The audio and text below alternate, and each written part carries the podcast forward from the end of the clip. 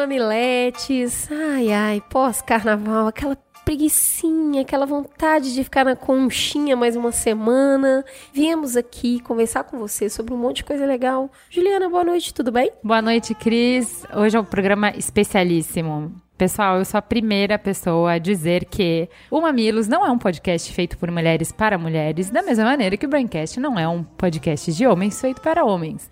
O Mamilos é um podcast de polêmica. Porém, todavia, contanto, excepcionalmente nesse episódio, meus queridos, meus adorados ouvintes meninos, homens, desistam que esse programa em especial é um programa de mulheres para mulheres. Então, se você continuar a partir desse momento, é por sua conta e risco. Nesse programa, contrariando o que a gente sempre faz, de pegar uma treta e olhar todos os lados da questão, entendam. Ninguém pensou no ângulo masculino. ninguém pensou o que vocês iam achar. Ninguém pensou como vocês iam se sentir quando escutassem. Esse é um programa nosso, tá bom? Ó, é mentira, tá? Exagero da Juliana, ela tá super preocupada com o que vocês vão achar. Eu só digo eu uma não. coisa. Mesmo. Fica, vai ter teta. Vai ser legal. Olha, eu já dei o aviso, hein? Se vocês continuarem, é por sua conta e risco. E beijo. Tem beijo essa semana? Tem beijo pra muitas cidades, inclusive muitos ouvintes internacionais. Sacramento, na Califórnia. Carapicuíba, logo ali. Ah, legal, você deixou esse nome que eu não sei falar. Vamos lá. Toyakao. To, toi, Toyokawa, no Japão. Fontainebleau, na França, espero ter falado certo. Bastia, na Itália. Duvido que tá certo. E um beijo especial pro Fernando Scalabrini do podcast Papo Acessível, que nos indicou e nos trouxe nossos novos ouvintes, como o Felipe Braz de Viamão. É isso aí, muitos beijos, muitos, muitas pessoas entrando em contato.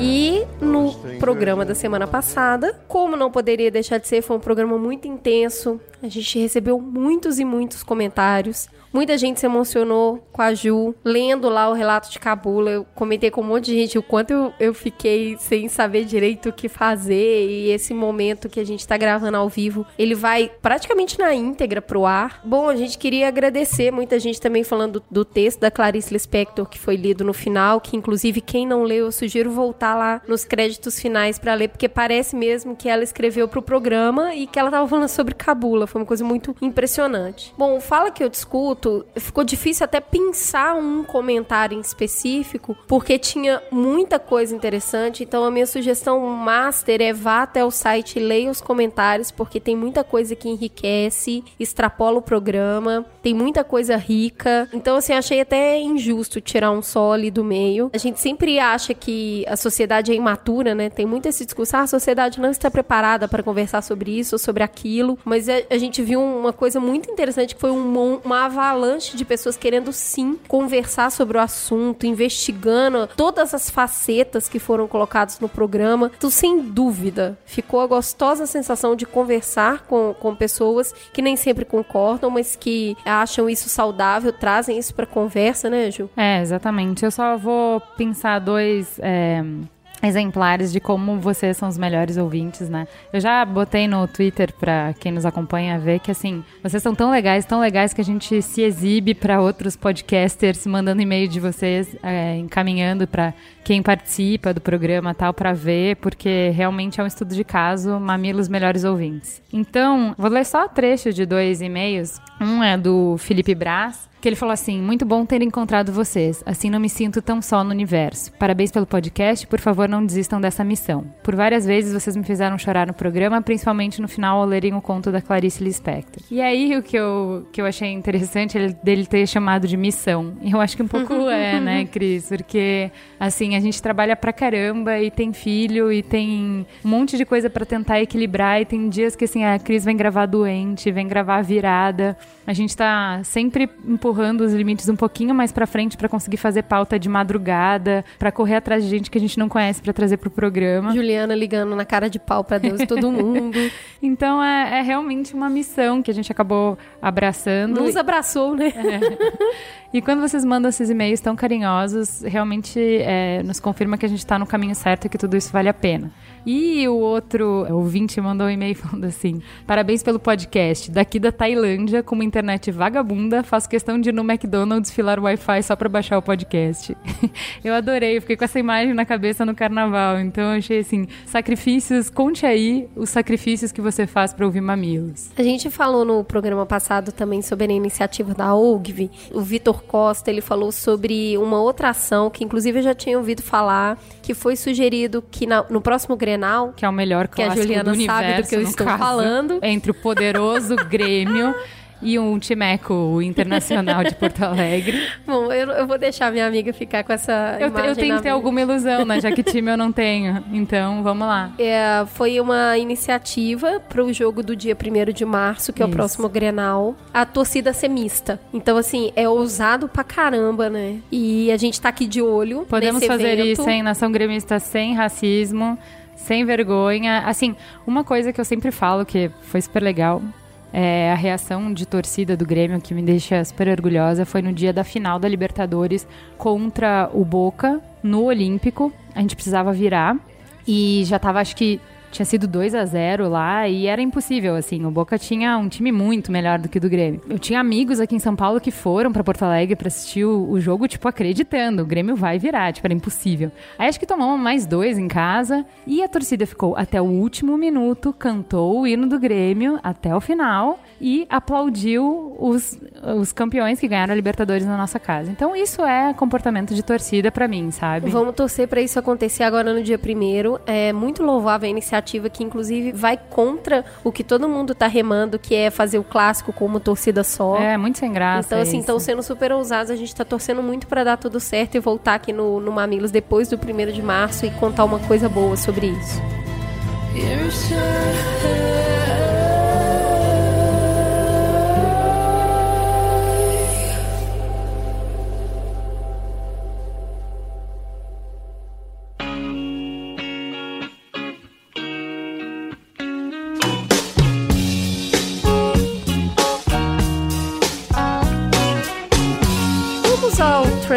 Talks. Ah, o carnaval. Essa época do ano que todo mundo desliga, né? Aquele botãozinho, vai pra rua ficar louco. Ah, peraí. Parece que não é mais assim. Parece que os botõezinhos estão sendo todos desligados. Rolou uma matéria bem interessante na BBC falando sobre cinco temas polêmicos do Carnaval de 2015, justamente motivado por críticas sociais a, ao que até pouco tempo era só brincadeira. Então, só brincadeira de repente não virou só brincadeira. E a gente vai linkar a matéria aqui para vocês verem todas as cinco polêmicas e a gente destacou aquela, amigos, aquela que todo mundo falou. Conta aí, Juliana, o que, que aconteceu? Ah, o post mais comentado do Brainstorm 9 da semana passada, disparado, e acho que foi o que teve mais hit na, na internet toda, que foi o caso dos cartazes da escola, da campanha de carnaval, que tirados de um contexto de campanha, então assim, tinha todo um contexto na campanha do filme, que era o cara saltando de paraquedas e falando, ah, hoje eu esqueci o não em casa, ele se liberando para fazer o que ele quisesse. E aí, no, na peça de Buzz Door, ficou apenas Esqueci o Não em Casa. Num contexto de carnaval, onde existe o número de estupro é alarmante. Aí, é, duas é, feministas fizeram uma intervenção super bem humorada no cartaz, dizendo. Esqueci o não e trouxe, trouxe o nunca. nunca. e deu tanta repercussão que a escola teve que tirar, trocar no mesmo. No dia seguinte já tinha trocado, tava uma outra peça. Então tá aí, gente. para quem fala que não se. É, pressão popular não, não, leva a lugar nenhum, não significa nada. Houve uma mobilização muito forte e a escola voltou atrás e, e foi para uma campanha muito interessante. A, a, ONU Mulheres fez uma campanha muito bonita que era um, um infográfico onde fala, levava. Quer uma sugestão de cantada? Sim, vai lá e fala. Ela não é o Google, mas é tudo que você procura. Não, chega lá e sorri. Ela te viu? Então tinha todo um caminhozinho bem humorado para chegar numa menina que é o legal do carnaval a paquera. E a escola voltou atrás e acabou levando muito mais para esse lado. É, é muito bom ver, é muito ruim o que aconteceu e muito bom ver uh, o voltar atrás e fazer uma situação mais inclusiva. Inclusive é, a Thaís Fabres, que é uma publicitária, está encabeçando o lançamento da cerveja feminista. A gente vai colocar aqui o link para vocês. Ela, inclusive, explica que o projeto tem esse nome justamente porque o feminismo é sobre igualdade entre homens e mulheres e que a proposta é uma cerveja inclusiva. Aí se discute muito sobre a publicidade da cerveja e a ideia, então, é uma cerveja mais democrática. E o que ela fala é que o importante aqui é, não é necessariamente a venda do produto, mas é gerar uma conversa sobre isso. Como você vende uma cerveja quando você não está explorando o feminino único e puramente, né? Recentemente tem uma, um comercial que inclusive eu achei muito pesado, que é técnicas para disfarçar a ereção na praia, porque o cara viu uma menina servindo a cerveja Alô, e ela era muito bonita. Então, assim, eu torço muito pelo cerveja feminista para que traga aí uma forma diferente de vender produto e tendo sucesso, que prove que, olha, tem algo mais para ser vendido aqui ao invés de comparar a mulher a um produto, né? Consuma esse produto, consuma essa mulher. Então, fica a dica aí e linkem lá no Cerveja Feminista. O papo de carnaval não acabou. Me conta aí, qual que foi o bafo, bafo master aí? Eu achei engraçado dias? que algumas pessoas é, pediram essa pauta pra gente, né? Que é a Beija-Flor ter sido patrocinada pela ditadura de Guiné Equatorial. Aí um, um dos, dos, ouvintes botou no, no Twitter, ah, tal, falem sobre isso. Eu falei, não, já tá na pauta. E o cara falou, mas falem bem porque eu torço pra Beija-Flor. eu vi. Ou seja, eu Pera sei aí, que galera. a gente fez caca, mas não pega muito pesado.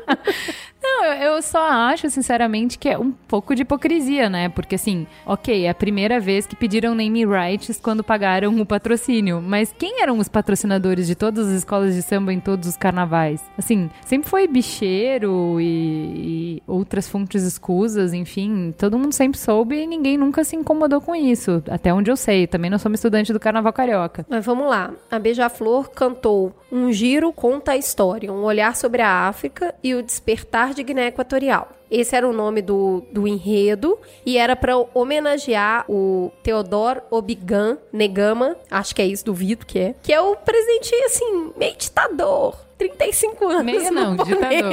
Ele é o presidente Então, ditador. assim, segundo a Forbes, ele é o oitavo governante mais rico do mundo, apesar da sua nação ser uma das mais miseráveis do mundo. E não se sabe ao certo quanto foi investido, mas fala-se em 10 milhões de reais. Vamos lá. O que eu agora lembrei de um outro caso de de não só pagar a festa, mas também brifar a criação. Que foi o caso super bem sucedido da Bast, acho que há dois anos atrás ou três, que eles é, encomendaram um desfile é, fazendo uma ode ao agricultor, mostrando a, a, potência disso, a importância disso na economia, para alimentar o mundo, blá, blá, blá. Ficou lindo, ficou incrível. Se não me engano, eles ganharam é, o carnaval daquele ano. Então, assim, tem vários problemas no agronegócio, tem vários problemas com agrotóxicos, tem... e ninguém discutiu isso, só acharam lindo e incrível e tudo mais. Assim, concordo que fomos a um extremo, né? Vender um ditador, uma ditadura e tal fomos a um extremo. Mas assim,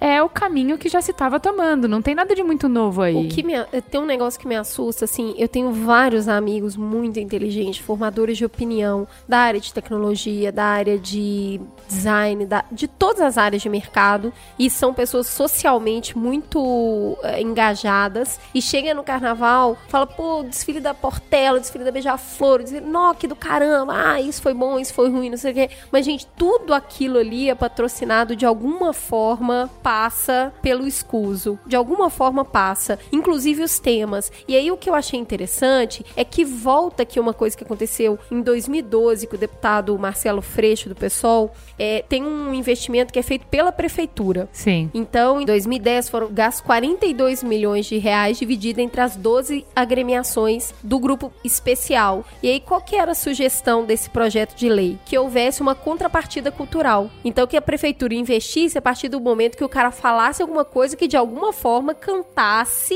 né? Alguma troca cultural aí. Por exemplo, quem ganhou aqui em São Paulo foi a Vai Vai que cantou a história deles Regina. Você Sim. tá, né? Só para dar um paralelo sobre o que poderia ser essa contraponto cultural. E aí, o que, que aconteceu? A Liga das Escolas reagiu prontamente contra. Foi um falando de que era uma ditadura que estava indo contra a liberdade de expressão das escolas. chamaram de autoritária e não sei o que. O negócio sumiu. Ninguém nunca mais viu esse projeto de lei. Ele foi engavetado. Então, assim, tá errado o patrocínio? Tá, tá errado vender a ditadura? Pra caramba, mas, pô, vamos lá, tá errado um monte de outras coisas. Não dá pra agora virar falar ah, beija-flor, não sei o que, não sei o que. Tem, eh, tem uma coisa que, se, se eu tivesse poder, eu teria feito diferente. Que a hora que chegou, a, a, os jurados iam falar de samba enredo, do enredo. Ah, sim, aí podiam penalizar podiam aí, né? ter penalizado. Lógico. Mas foi um. Eu não conheço tanto, mas me pareceu muito correto em tudo que foi feito. É uma escola que tem uma qualidade, uma tradição enorme. Mas o que fica aqui é uma sensação de precisamos criticar o todo e não a parte. É, eu não, eu não conheço muito, assim, pra ficar dando opinião, mas eu achei engraçado, tipo, tem um comentário aqui na pauta de uma menina falando, ah, podiam homenagear o Obama, o Mandela, o Martin Luther King, o Machado de Assis, tá, mas quem ia pagar daí, né? Porque eles homenagearam, tipo, foi briefing de cliente, né? O cliente pagou, o cliente escolheu o que, que era para falar, entendeu? Então... É, a partir do momento que você aceita o patrocínio, não tem muito como virar. Não, tem e como, E aí, beleza, você né? vai falar, eu tipo... não vou aceitar o patrocínio? É, eu acho que essa é a pergunta pergunta, Exatamente. sabe? Acho que a pergunta é essa. Se alguém chega e fala, eu vou patrocinar e, e, eu vou dar tanto, você vai falar, não, eu não quero esse dinheiro porque eu não vou vender essa, essa cultura. É, teve muita gente que já patrocinou e não conseguiu comprar o enredo, né? O samba enredo. Mas, assim, isso é uma, um poder de negociação que a, que a escola de samba tem ou não tem, né? Sei lá, então... É isso, gente. Eu acho que fica aí uma... Um, polêmica. Uma polêmica séria mesmo e numa boa. Vamos olhar o todo, cara. Tá errado, mas faz parte de um conjunto de erros aí. Não é um erro isolado, não. A próxima polêmica eu acho bem mais interessante, exclusive. Conta aí. A capa da revista Nova Escola, que foi falar sobre gênero e teve uma repercussão recorde que eu achei muito bacana. Ou seja, estamos começando a ficar prontos para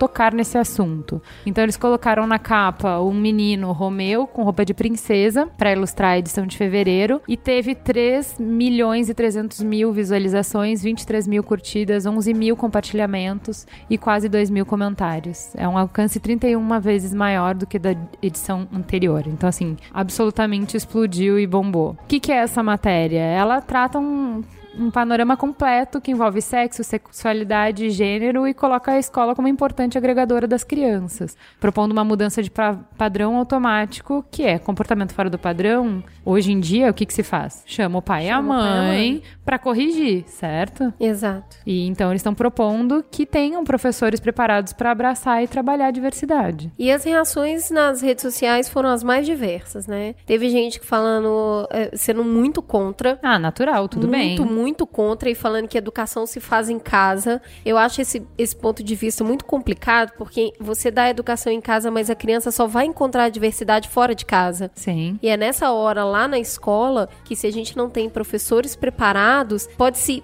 causar muito sofrimento muito sofrimento e, e tu, todo aquele trabalhinho que você faz em casa, sabe? De falar com a sua filha, de empoderar a sua filha, de falar com o seu filho que ele também pode, chega na escola ele vai encontrar um universo que não vai de acordo com o seu discurso. Então é um discurso de dentro da escola, sim. Sim, com certeza. Agora, tem para mim o melhor da matéria foi eles terem disponibilizado o, o que era inédito, que é o material Escola Sem Homofobia, o governo federal investiu 1,9 milhões de reais na produção desse material em 2011 e ele não chegou ao público pela pressão dos, dos ultraconservadores que julgaram que esse material era um estímulo ao homossexualismo e ele ficou conhecido pejorativamente como kit gay. É a primeira vez que eu, assim, não tinha, né, ninguém teve acesso, esse dinheiro foi jogado no lixo. E aí eles disponibilizaram o um link e eu convido todo mundo a olhar, o material é muito bem construído, muito bem feito, é um material feito para os professores preparar os professores. Se o menino chega vestido de menina, se um, uma menina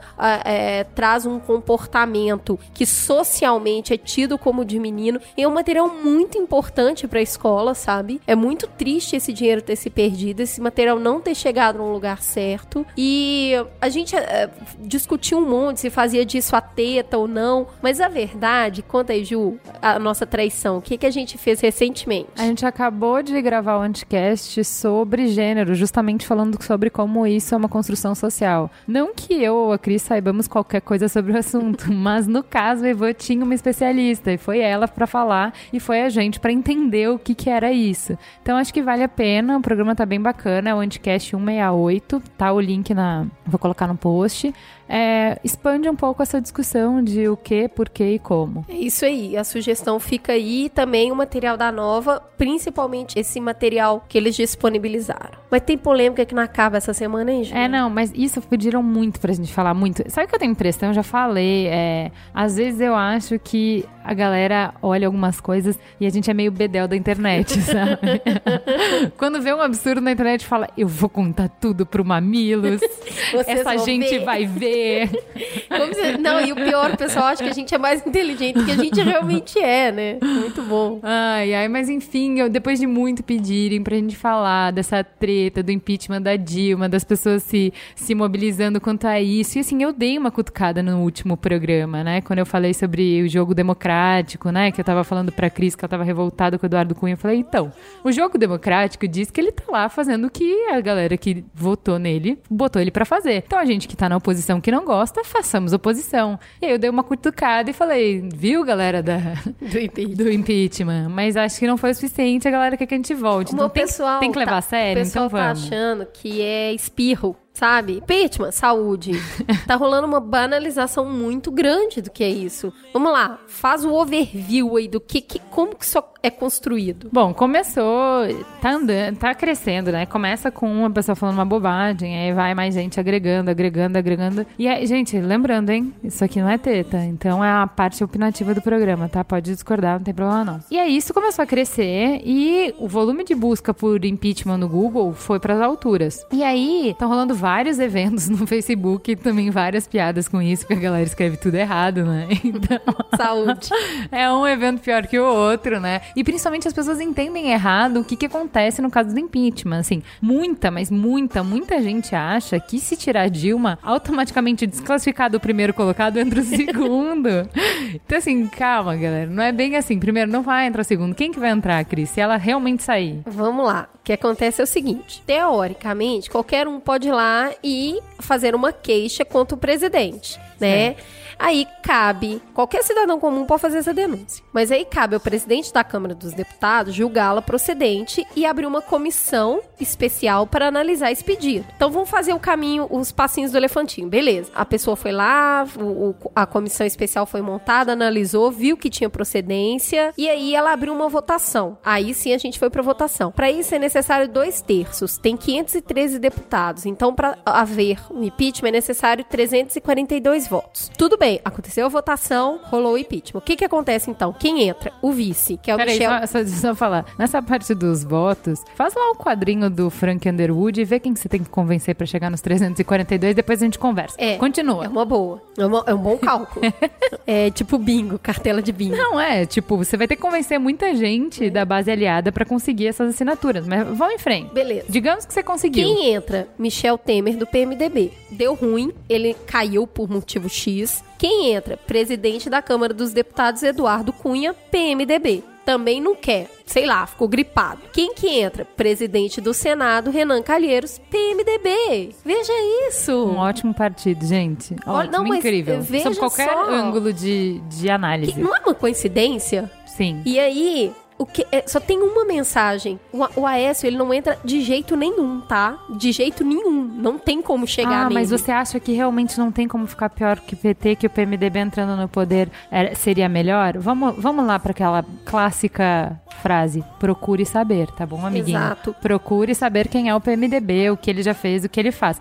E mais do que isso... Vai aqui, é, fica a dica da tia, que isso é a coisa que eu mais falei, foi provavelmente a única coisa que eu falei nas últimas eleições, que foi: a gente não tem muita escolha para executivo. São três, quatro, cinco candidatos, a maioria não, não viável, acaba se focando entre um ou dois. Então, assim, as grandes mudanças que a gente quer não vão acontecer no executivo, esquece isso. Só que quando você vai votar para deputado federal, para deputado estadual, para senador, para senador até não tanto, mas deputado estadual, deputado federal, você tem muita, muita opção. É angustiante fazer esse voto, porque você tem 10 pessoas que você gosta muito, que você tem muita afinidade, que você gostaria de votar em pelo menos três deles loucamente, você só tem um voto, você vai vai ter que escolher e é meio Big Brother, é bem ruim de escolher. Se você realmente quiser fazer seu trabalho direito para depois poder cobrar. E aí, se a gente tivesse votado direito, talvez o nosso congresso não fosse majoritariamente do PMDB e talvez numa num deu ruim de que a presidente foi uma, realmente uma merda a ponto de você precisar tirar ela, talvez a segunda, terceira ou quarta opção fosse um pouco melhor. Mas não é o caso. Não é o caso, assim. A gente é muito porco para escolher é, legislativo, então a gente não tem muita opção mesmo. E é, se ainda assim, com esse raciocínio todo, o desejo sangrento de tirar Dilma permanece,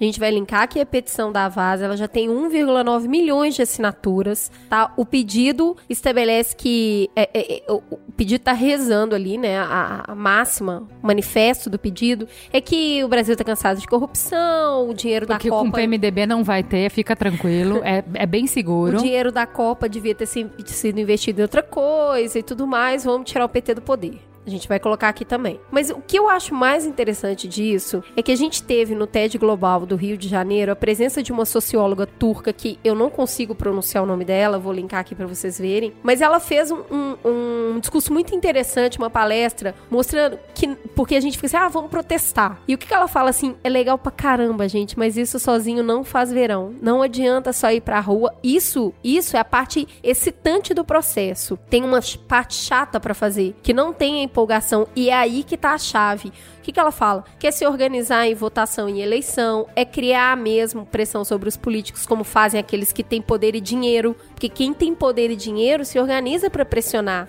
Então a, a, sociedade precisa se organizar em blocos de pressão. É, o que, que ela fala? Que o movimento do direito civil é um exemplo para isso, que eles conseguiram se organizar e fazer pressão para manter os membros unidos. O resultado não é em uma semana, também não é em um ano. Não dá para pensar que em uma semana que fizer um monte de passeata o sistema vai mudar. Para isso, você precisa entender como pressionar o sistema no longo prazo, não pode enfraquecer. E isso não é tão excitante quando tá na rua e fazendo, né, todo aquele movimento de, de, de você ver as pessoas e se arrepiar. É. Né? A é, eu, é uma coisa complexa. que eu também tava pensando muito é assim. Me parecia, me parece, sei lá, que antigamente rolava um trabalho maior de se acobertar as coisas, né? Então, assim, quando é, rolava um escândalo grande, ficava todo mundo, puta, fudeu, agora ninguém mais vai votar na gente e cagou, né? Descobriram tal coisa, fudeu. E que agora, tipo, vai saindo um escândalo de cada partido à la carte, assim, e meio que ninguém se liga, sabe? Tipo, ninguém pede desculpa, ninguém fala, puta, foi mal, vou cortar esse cara. Não, se aferram no isso não tá acontecendo e boa. Eu tava pensando por que, que isso aconteceu e tive uma epifania. Vem comigo. Eu nunca vi os meus amigos petistas falando do petrolão. E eu nunca os meus amigos tucanos ou de direita falando do hum, trem salão. Nunca vi. Eu nunca vi nenhum comentar as notícias do seu partido. E qual é a lógica maravilhosa disso? Cara, se um petista não fala do mensalão de maneira alguma, se ele só fala que é manipulação da mídia, enfim, se ele não vai atrás, se ele não lê, se ele não procura, se ele não acha ultrajante, não é preocupante pro PT, porque não tá tirando o voto dele. Da mesma maneira do outro lado. Então, o que eu acho é o seguinte: não adianta essa é, indignação seletiva contra o cara do outro partido. O que eu percebo é que, no geral, tá todo mundo fazendo a patrulha do outro. Cara, na boa, o que, que o seu candidato tá fazendo? Porque não é possível que ele tá fazendo tudo que você votou nele para fazer. Então, assim, amorzinho, você votou no Aécio, vai lá ver porque puto não vai pra sessão da Câmara. Fica indignado que aquele puto não tá na, fazendo o trabalho mínimo, ele nem aparece pra ir. Então vai lá, cobra. Lindo da mamãe. Dilma, no primeiro mês lá, nem tinha começado o mandato novo, corta direito trabalhista, fica puto bonitão, porque você não botou ela pra isso. É, então, assim, eu quero, isso. pelo amor de Deus, que as pessoas cobrem só o seu partido. Cobra só o seu partido. Porque se você cobrar o cara que você botou lá, enquanto ele já tiver tá melhor, caralho. Que, enquanto ele tiver certeza que ele não vai ser questionado, ele mantém pois a base é. alinhada. Então, assim. Fica fácil, né? Essa, Daí você não precisa se preocupar. Essa, porque... essa, essa socióloga, ela é, ela é uma estudiosa de mobilizações digitais. E até que ponto isso traz resultado para a sociedade.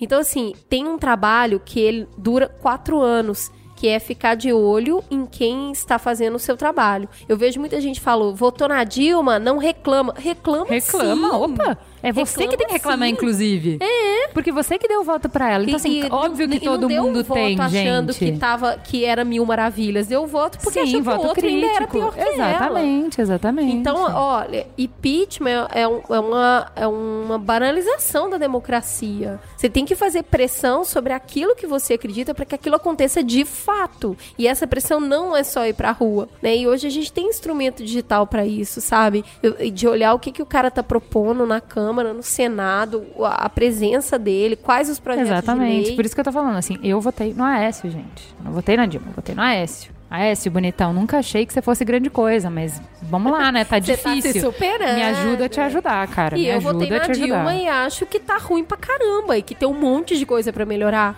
E acho que ela tem que abrir a cabeça dela e escutar quem trabalha com ela e não se isolar. Então, assim, eu acho horrível a forma como tá sendo conduzido. Mas eu não acho que é só troca. Parece geração, é, que eles falam geração Y, né? Sim. Ai, cansei disso, vamos pro próximo. Não é bem assim que funciona, fica a dica.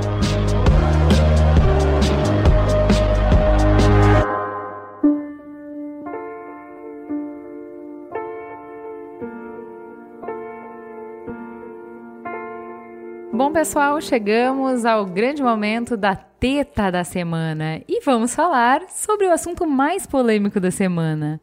50 tons de teta, 50 tons de cinza, 50 tons de polêmica. Pois é, amiguinhos, nos rendemos a Christian Grey.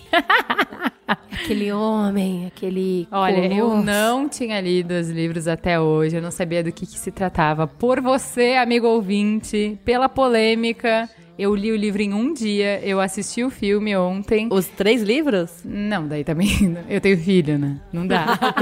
Sério, assim, isso é a coisa mais bizarra. Eu li esse livro, que é só sobre sexo, dando uma madeira, trocando fralda e brincando se de cabine. Acho que que na orelha tá sexy. escrito. Vezes tem que ler no momento seu. Então, tá. Nossa, Sério, foi muito bizarro. Eu lembro daquelas puta cena de sexo, não sei o quê. Com um bebezinho no colo. Calma, não chora, bebê. Essa é a realidade que temos, isso é job, tá? Então, Tá. paciência, tive que fazer. Ao contrário da maior parte das pessoas que eu vi na internet, que eu fui atrás de críticas, não sei o quê. E a galera fala assim: não li, mas odiei. Gente, Ah, horrível esse livro. pode. Todas minhas amigas leram, odiaram. Eu falei, gata, sério? Você vai falar sobre o livro e você não leu? Não, não, mas eu não preciso ler, porque eu já vi na internet esse e esse trecho, e o livro é horrível por causa disso e disso. Eu falei, meu, sério que a pessoa vai escrever sobre isso e ela não leu o livro? Tem muita gente assim, né? Essa é a tônica hoje em dia. não olha- li, não gostei. Não comi, Aliás, não que gostei. voz Então, é essa? Que vamos voz lá. linda é essa? Vamos começar direito. É assim. Quem trouxemos pra falar dessa polêmica? Vamos parar, que rompem os tambores. é ela, A curadora da internet. a diva, A dona da internet. A porteira da internet. a Anastasia da internet. A Naná.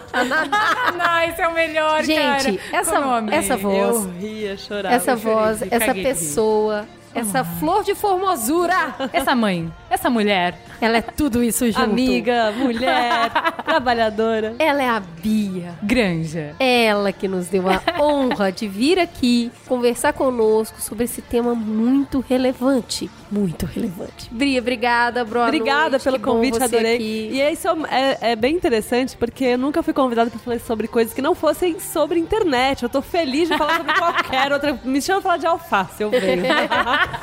Obrigada pelo convite, menina. Gente, então, é, de novo, mamileiro, se você ainda tá aqui, é o último aviso. Esse programa é de mulheres pra mulheres. Vamos falar sobre Christian Gay. Se você quiser Gay continuar. não, gay.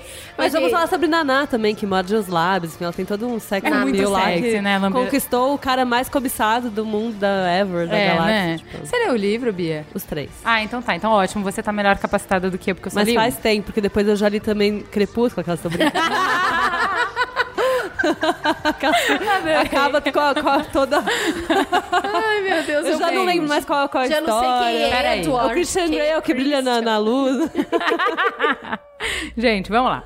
Então, é, li os livros, tá? É, primeira coisa, gente, pelo amor de Deus, vamos lá. Eu li o Goncharov lá, do Oblomov, já li vários clássicos e não sei o quê. E assim, não me sinto em posição de criticar esse livro antes de deixar muito claro que isso nada mais é do que um Karina Mordisquila. Lembra aqueles folhetins que vendia em banca de jornal? É isso, cara, não é nada mais que isso. Então, essa mulher nunca se colocou no nível do Jorge Amado. Não. Nunca achou que ela tava escrevendo putaria que nem o Bukowski. Ela Não. nunca achou que ela tava sendo é, subversiva como Nelson Rodrigues. Não é a parada dela. A parada dela é soft porn, baixíssima Mummy qualidade. porn, né? Eles chamam. É. E assim, amiguinha, dá uma olhada no roteiro do último pornô que você assistiu. Não é nada brilhante, né? Não então é tá tudo diferente. certo, tá tudo certo. Mas isso já tem um lance, né? Pensando assim, soft porn por soft porn, que você vê, sei lá, no Multishow, né? Que passa Sim, depois da sim. meia-noite. Eu nunca eu não vi, o meu amigo que me falou. Eu, como que mãe, pelo eu menos- como mãe, na boa, não vejo essas coisas, né? Baixo, né? Mas pelo menos tem uma não historinha vê em porque você não volta, consegue né? ficar acordada, tá? Só por isso, né? Mas, assim, pelo menos tem uma historinha em volta, né? Não é só aquela cena ali de tal hardcore, né? Se for pensar em porn pelo porn, né? O porn é uma coisa muito machista, mas muita mulher curte isso. Apesar de já ter algumas diretoras que estão fazendo pornô pra mulheres, que tem um pouco mais de contexto e tal, mas no final é aquela meteção, né? Vamos É. dizer assim. Eu, o meu maior problema com pornô é que eu não acredito naquilo. Então não me dá tesão algum, né? Então eu fico meio incomodada, acho meio estranho. E aí eu prefiro muito mais filme que tem cena de sexo, porque é um ator de verdade, você acredita que ele Como tá assim? com Um tesão ator de naquele... verdade são, são. Ator de verdade não cabe na mesma frase, Ju. É. Não, é um Não ator, tipo, ele é um cara que consegue fazer você acreditar no que ele tá sentindo. Você acredita Tá. que ele tá com tesão, você acredita que ele quer aquela mulher, você acredita que aquela mulher Porque quer aquele tem uma homem. historinha em volta, então. Também, mas também é pela atuação do cara, né? Bom, não é bem Eu não o vi meu o filme caso. ainda, então. Ah, não, não. Nesse filme exclusivamente, o filme é muito ruim. Você viu, né? Vi, vi, vi. Vi, vi. O filme é ruim, não Eu ruim. vi, mas era job, eu juro. Eu juro que eu não, foi, não, eu juro que eu não senti prazer. Foi quase uma sessão de BDSM. E a mulher que foi presa, né? Porque se masturbou durante a sessão. Sério? Não, animada demais da conta. Que... Amiga, baixa e vem em casa, querida. Né? Não precisa Popcorn cinema, mas ok, vamos lá. Bom, Põe ordem nesse galinheiro, por favor, vamos, vamos, vamos lá. O que, do que, que, que, que a gente tá falando, né? A gente tá falando de uma fanfiction de Crepúsculo, então assim, a derivação do Crepúsculo, Então, gente. eu fiquei um como é que pouco vocês levaram confusa. a sério isso, gente? Eu não sabia que existia isso. Achei mó legal. É assim, é uma fã que falou assim, cara, Crepúsculo é quase legal, só que não tem sexo. E se eles transassem? E não tem corda. Eu quero sexo e corda. Não, vamos, vamos pensar, vamos dar uma apimentada e tal. Então, assim, gente, a, a pretensão zero, né, galera? Pretensão zero. Beleza, vamos lá. Ultrapassou 100 milhões de cópias. E aí, eu não tô querendo dizer que tudo que é popular é bom. Eu só tô querendo dizer que se você vendeu 100 milhões de cópias, tem um motivo pra minha tia, que é religiosa e é casou com o primeiro namorado, ter esse livro na cabeceira, entendeu? E também a sua amiga que tem 500 tatuas e é punk e, e também tem um livro na cabeceira. Então, assim, peraí. Se esse livro conseguiu atingir a minha tia, a mãe de um amigo meu de 69 anos e a minha amiga. A minha própria mãe. É, então, peraí. Não, a esse mamãe, livro tem a mamãe lia coisa. muito Sabrina, Bianca. Todos e aí, raio, gourmet- É. raio gourmetizador, 50 tons de cinza. É isso aí. Sabe? Cada, cada geração tem os 50 tons que merece. Mas esse, esse- isso que você falou é interessante, né? Ah, não é porque é popular que é bom, mas se é popular quer dizer que rolou um lance de ident- identidade. Identificação, É, né? exatamente. Puta, Exatamente. eu me identifiquei com isso, com essa história, É. então é isso que vendeu, porque todo mundo, se você pensar que nem revista, né? A tiragem é um 100 milhões, cada um empresta livro para cinco, 500 milhões de pessoas le- leram esse- essa trilogia e alguns É. escondidos e não sei o quê. É verdade. Um bilhão de pessoas tiveram acesso a esse soft pornzinho aí, que todo É. mundo acha uma merda e quer criticar. Bom, então tem muita identidade, né? Tipo, é a É. população do Facebook, é o Facebook inteiro, que é uma nação gigantesca, É isso aí. curtindo 50 tons de cinza. Então, assim, não tô falando que é bom, mas tipo, se rolou uma, uma questão identitária. Vamos muito... entender o que, que tá envolvido aí, É, né? né? Muito fácil. É. Ai, que machista, que ai, que absurdo, ai, que glamorização da do, do bondade, do, do sadismo, não sei o que. Bom, mas tem gente que gosta? É, então. é. Interrogação. É, exatamente. O que está envolvido nisso e qual é a grande polêmica? Assim, fora a questão literária mesmo, é, que isso eu aprendi, assim, a- uma coisa legal, assim, eu leio pra caramba. E eu leio pra caramba porque a minha mãe era sem critérios pra leitura, assim. Tipo, eu não podia assistir TV at all, assim, era bem controlado quanto eu assistia de TV. Mas a minha mãe não controlava livro, a gente ia sempre na biblioteca, eu podia pegar qualquer coisa que eu quisesse. E aí... Qualquer coisa mesmo, Ju? Mesmo. E aí, por exemplo... Sabrina? É. Tem Sabrina na biblioteca? Não tem Sabrina, mas tem uma outra coisa, que era Bianca. uma coleção... Cristiane F, 13 anos, drogada e Essa, prostituída. minha mãe, tipo, com 12 anos queria ler Christiane F, Eu li beleza. também novinha. Eu li bem não. Aí- eu acho que eu não muito devia ter lido, inclusive. Tinha uma série que a minha mãe lia, que era uma série de historiadores, que chamava Angélica, que era total soft porn. Só que com história. Contou toda a história da França e não sei o quê, da imigração Aprendi pra... sobre a queda da Bastilha É, durante uma. Segura na minha bastilha. É isso Bom, aí. Napoleão tipo Bonaparte isso. foi... Né, bom. Né? Uma Aí, pessoa... isso. Então, como não tinha nenhum limite, eu podia ler qualquer coisa, a gente lia muito, eu lia os mesmos livros que a minha mãe, não sei o quê. Eu só aprendi, só vi livro bom na minha vida no vestibular. O que, que é livro bom, Ju? Não, livro, assim, tipo, você sabe exatamente a diferença. Quando você lê um Érico Velíssimo, depois de ter lido um monte de Karina Amor de Esquina na sua vida, você vê no minuto que interessante. que você tá. Um que você tá né? diante da grandeza. Assim, é, assim é, é muito diferente você ler um puta ator, um cara que sabe escrever pra caralho, você se rende, sabe? Então, assim, li muito Paulo Coelho antes de ler um Érico Velíssimo. Ah, não, para. Eu sei Essa- bem a diferença. tem que falar sobre isso, então. 50 tons de cinza é fichinho. Então, não, mas eu não acho que é fichinha. É o mesmo naipe. brincando. E, tipo, é igual melancia. Que, assim, depois que... Ah, eu li.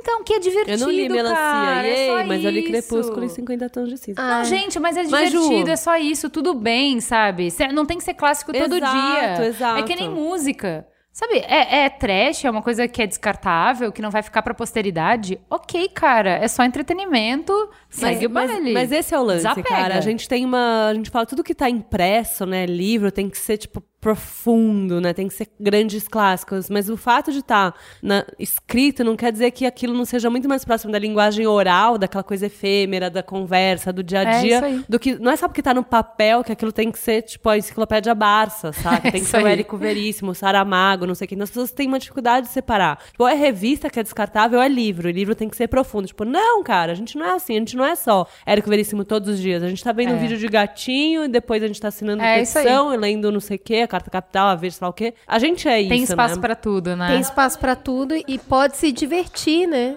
Isso pode ser divertido. Sinceramente, a partir do momento que, que se eh, essa trilogia de alguma forma apimentou a vida sexual de uma mulher, Ou de 100 milhões. já É. tá válido, cara, pra caramba. E dos Então, caras também de quebra, porque pensa, a mulher tava uhul!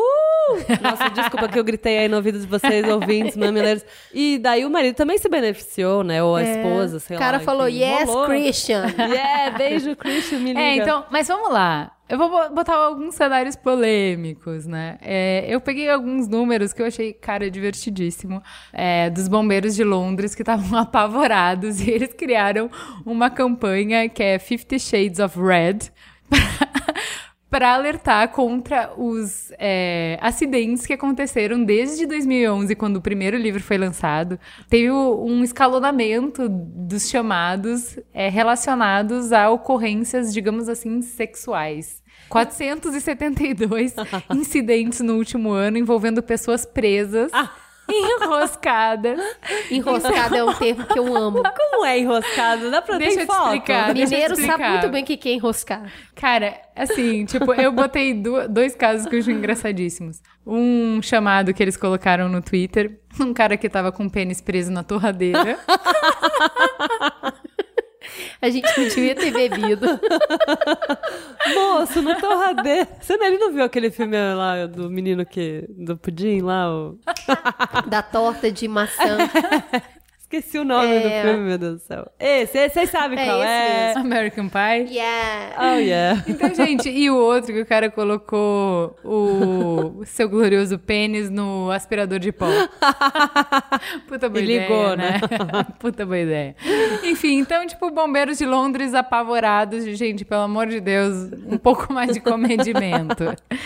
Ai, ai. Ai, muito bom, a bom. primeira coisa que a gente tem que falar sobre isso Porque assim, o que aconteceu é que tá tendo protestos no mundo inteiro é, durante o lançamento do filme, falando que o filme é super danoso porque ele faz uma glamorização da violência e porque ele tenta popularizar um estilo de vida, entre aspas, porque muita gente não considera um estilo de vida, mas uma perversão, que é uma forma de de violência doméstica. Bom, então vamos começar fazendo as diferenciações entre BDSM e violência sexual. Então a primeira coisa é que é consensual. É, exato. Primeiro momento, né? Com contrato ou sem contrato. Exatamente. As pessoas estão lá porque elas curtem aquele item. Exatamente. Né? Então, assim, a brincadeira é dinâmica de poder. É entregar o poder sobre seu corpo para uma outra pessoa para você entregar, você precisa ter, uhum. né? Então, uma das coisas que a gente encontrou quando a gente começou a pesquisar sobre o assunto, que a gente viu feministas que praticam e que são submissas, falando assim: uma submissa que pratica BDSM, ela é muito mais empoderada do que uma mulher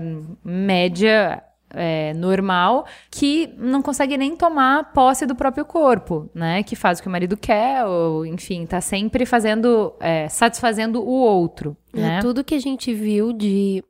Tem muita feminista ativista mesmo, uhum. praticante, e ela falando que, que, E como submissa, né? Porque a gente tem dois papéis claros, a gente, na nossa vasta experiência de uhum. dois dias de BDSM, a gente entendeu muito bem que são dois papéis. É, alguns casais alternam e tem o dominante e o submisso. E esse momento submisso, ele tem várias regras do jogo que podem é. extrapolar ou não o momento do playroom. Adorei. É. E aí pode extrapolar ou não. não a galera, a galera vai, vai, vai colocando os termos para ver até onde tá bom pros dois envolvidos. Isso ficou muito claro pra gente. Que ambas as pessoas devem sentir prazer com uhum. o jogo. Não pode ser só um, inclusive. É brincadeira de adulto. Mas, é, cara, é o papel, o papel do, do né? dominador né? é um job. Ele tem um job. O job dele é fazer a submissa sentir prazer. É, ele tem que conhecer o Sim. corpo dela, ele tem que conhecer os limites dela, ele tem que conhecer. Ele tem que conhecer muito bem da, do jogo da sedução e do jogo do amor, do jogo do sexo, para conseguir proporcionar prazer para ela. Porque assim, cara, ela só tá ali porque ela quer e tem outros dominadores na cena. Ou seja, se ela foi para lá, é porque o cara era o cara que poderia proporcionar a melhor Exato, experiência é. disponível. E, e aquela mesma coisa, tipo, ah, eu gosto de beijo na orelha, eu gosto que lambam o meu pé, eu gosto de nada, são papai e mamãe, mas você sabe onde você é. vai para encontrar e isso. E assim, né? eu não, eu particularmente não consigo ver nessa nesse cenário uma mulher não plenamente empoderada. Ela tá muito empoderada. Pra caramba. Não, né? porque muito. ela tem que saber, inclusive, o que ela gosta. E, e a, aí, é. É, e aí que a gente começa a entrar e no... ter falado isso também. É, né? exatamente. Tipo... Eu só vou resgatar assim. São três pilares. Que ele tem que ser seguro, são e consensual. Então, é assim, até falado que assim, é responsabilidade do dominador Garantir que seja seguro. Então, às né? vezes, o, é, o submisso até quer ir além. E o dominador tem que saber quando ele tem que parar. Ele tem que saber quando deixou de ser seguro, quando deixou de ser são, uhum. né? E essa coisa de sempre ter a palavra de segurança, o amarelo, o vermelho, uhum. enfim, quais palavras você quiser, que vão te fazer, em qualquer momento, independente do que for combinado antes, se você combinou uma coisa e na hora não caiu bem, você tipo... fala essa palavra e acabou, e parou. E assim. É o tapinha no tatame. É, né? exatamente. parou, parou. É. Mas eu não tem em House of Cards o cara lá, o famoso, falou, tipo, tudo é sobre sexo, a não ser sexo. Sexo é sobre poder, Exato. né? É. E na real eu não acho que é só é só no caso do BDSM, etc. Eu acho que por mais que a gente seja, né, tem essa questão da mulher de casa, dona de casa submissa ao marido, não sei o quê, no final, tipo, ela tem poderes também, né? Então, oh. tipo, eu tenho poder, tipo, não, hoje não vou dar. É.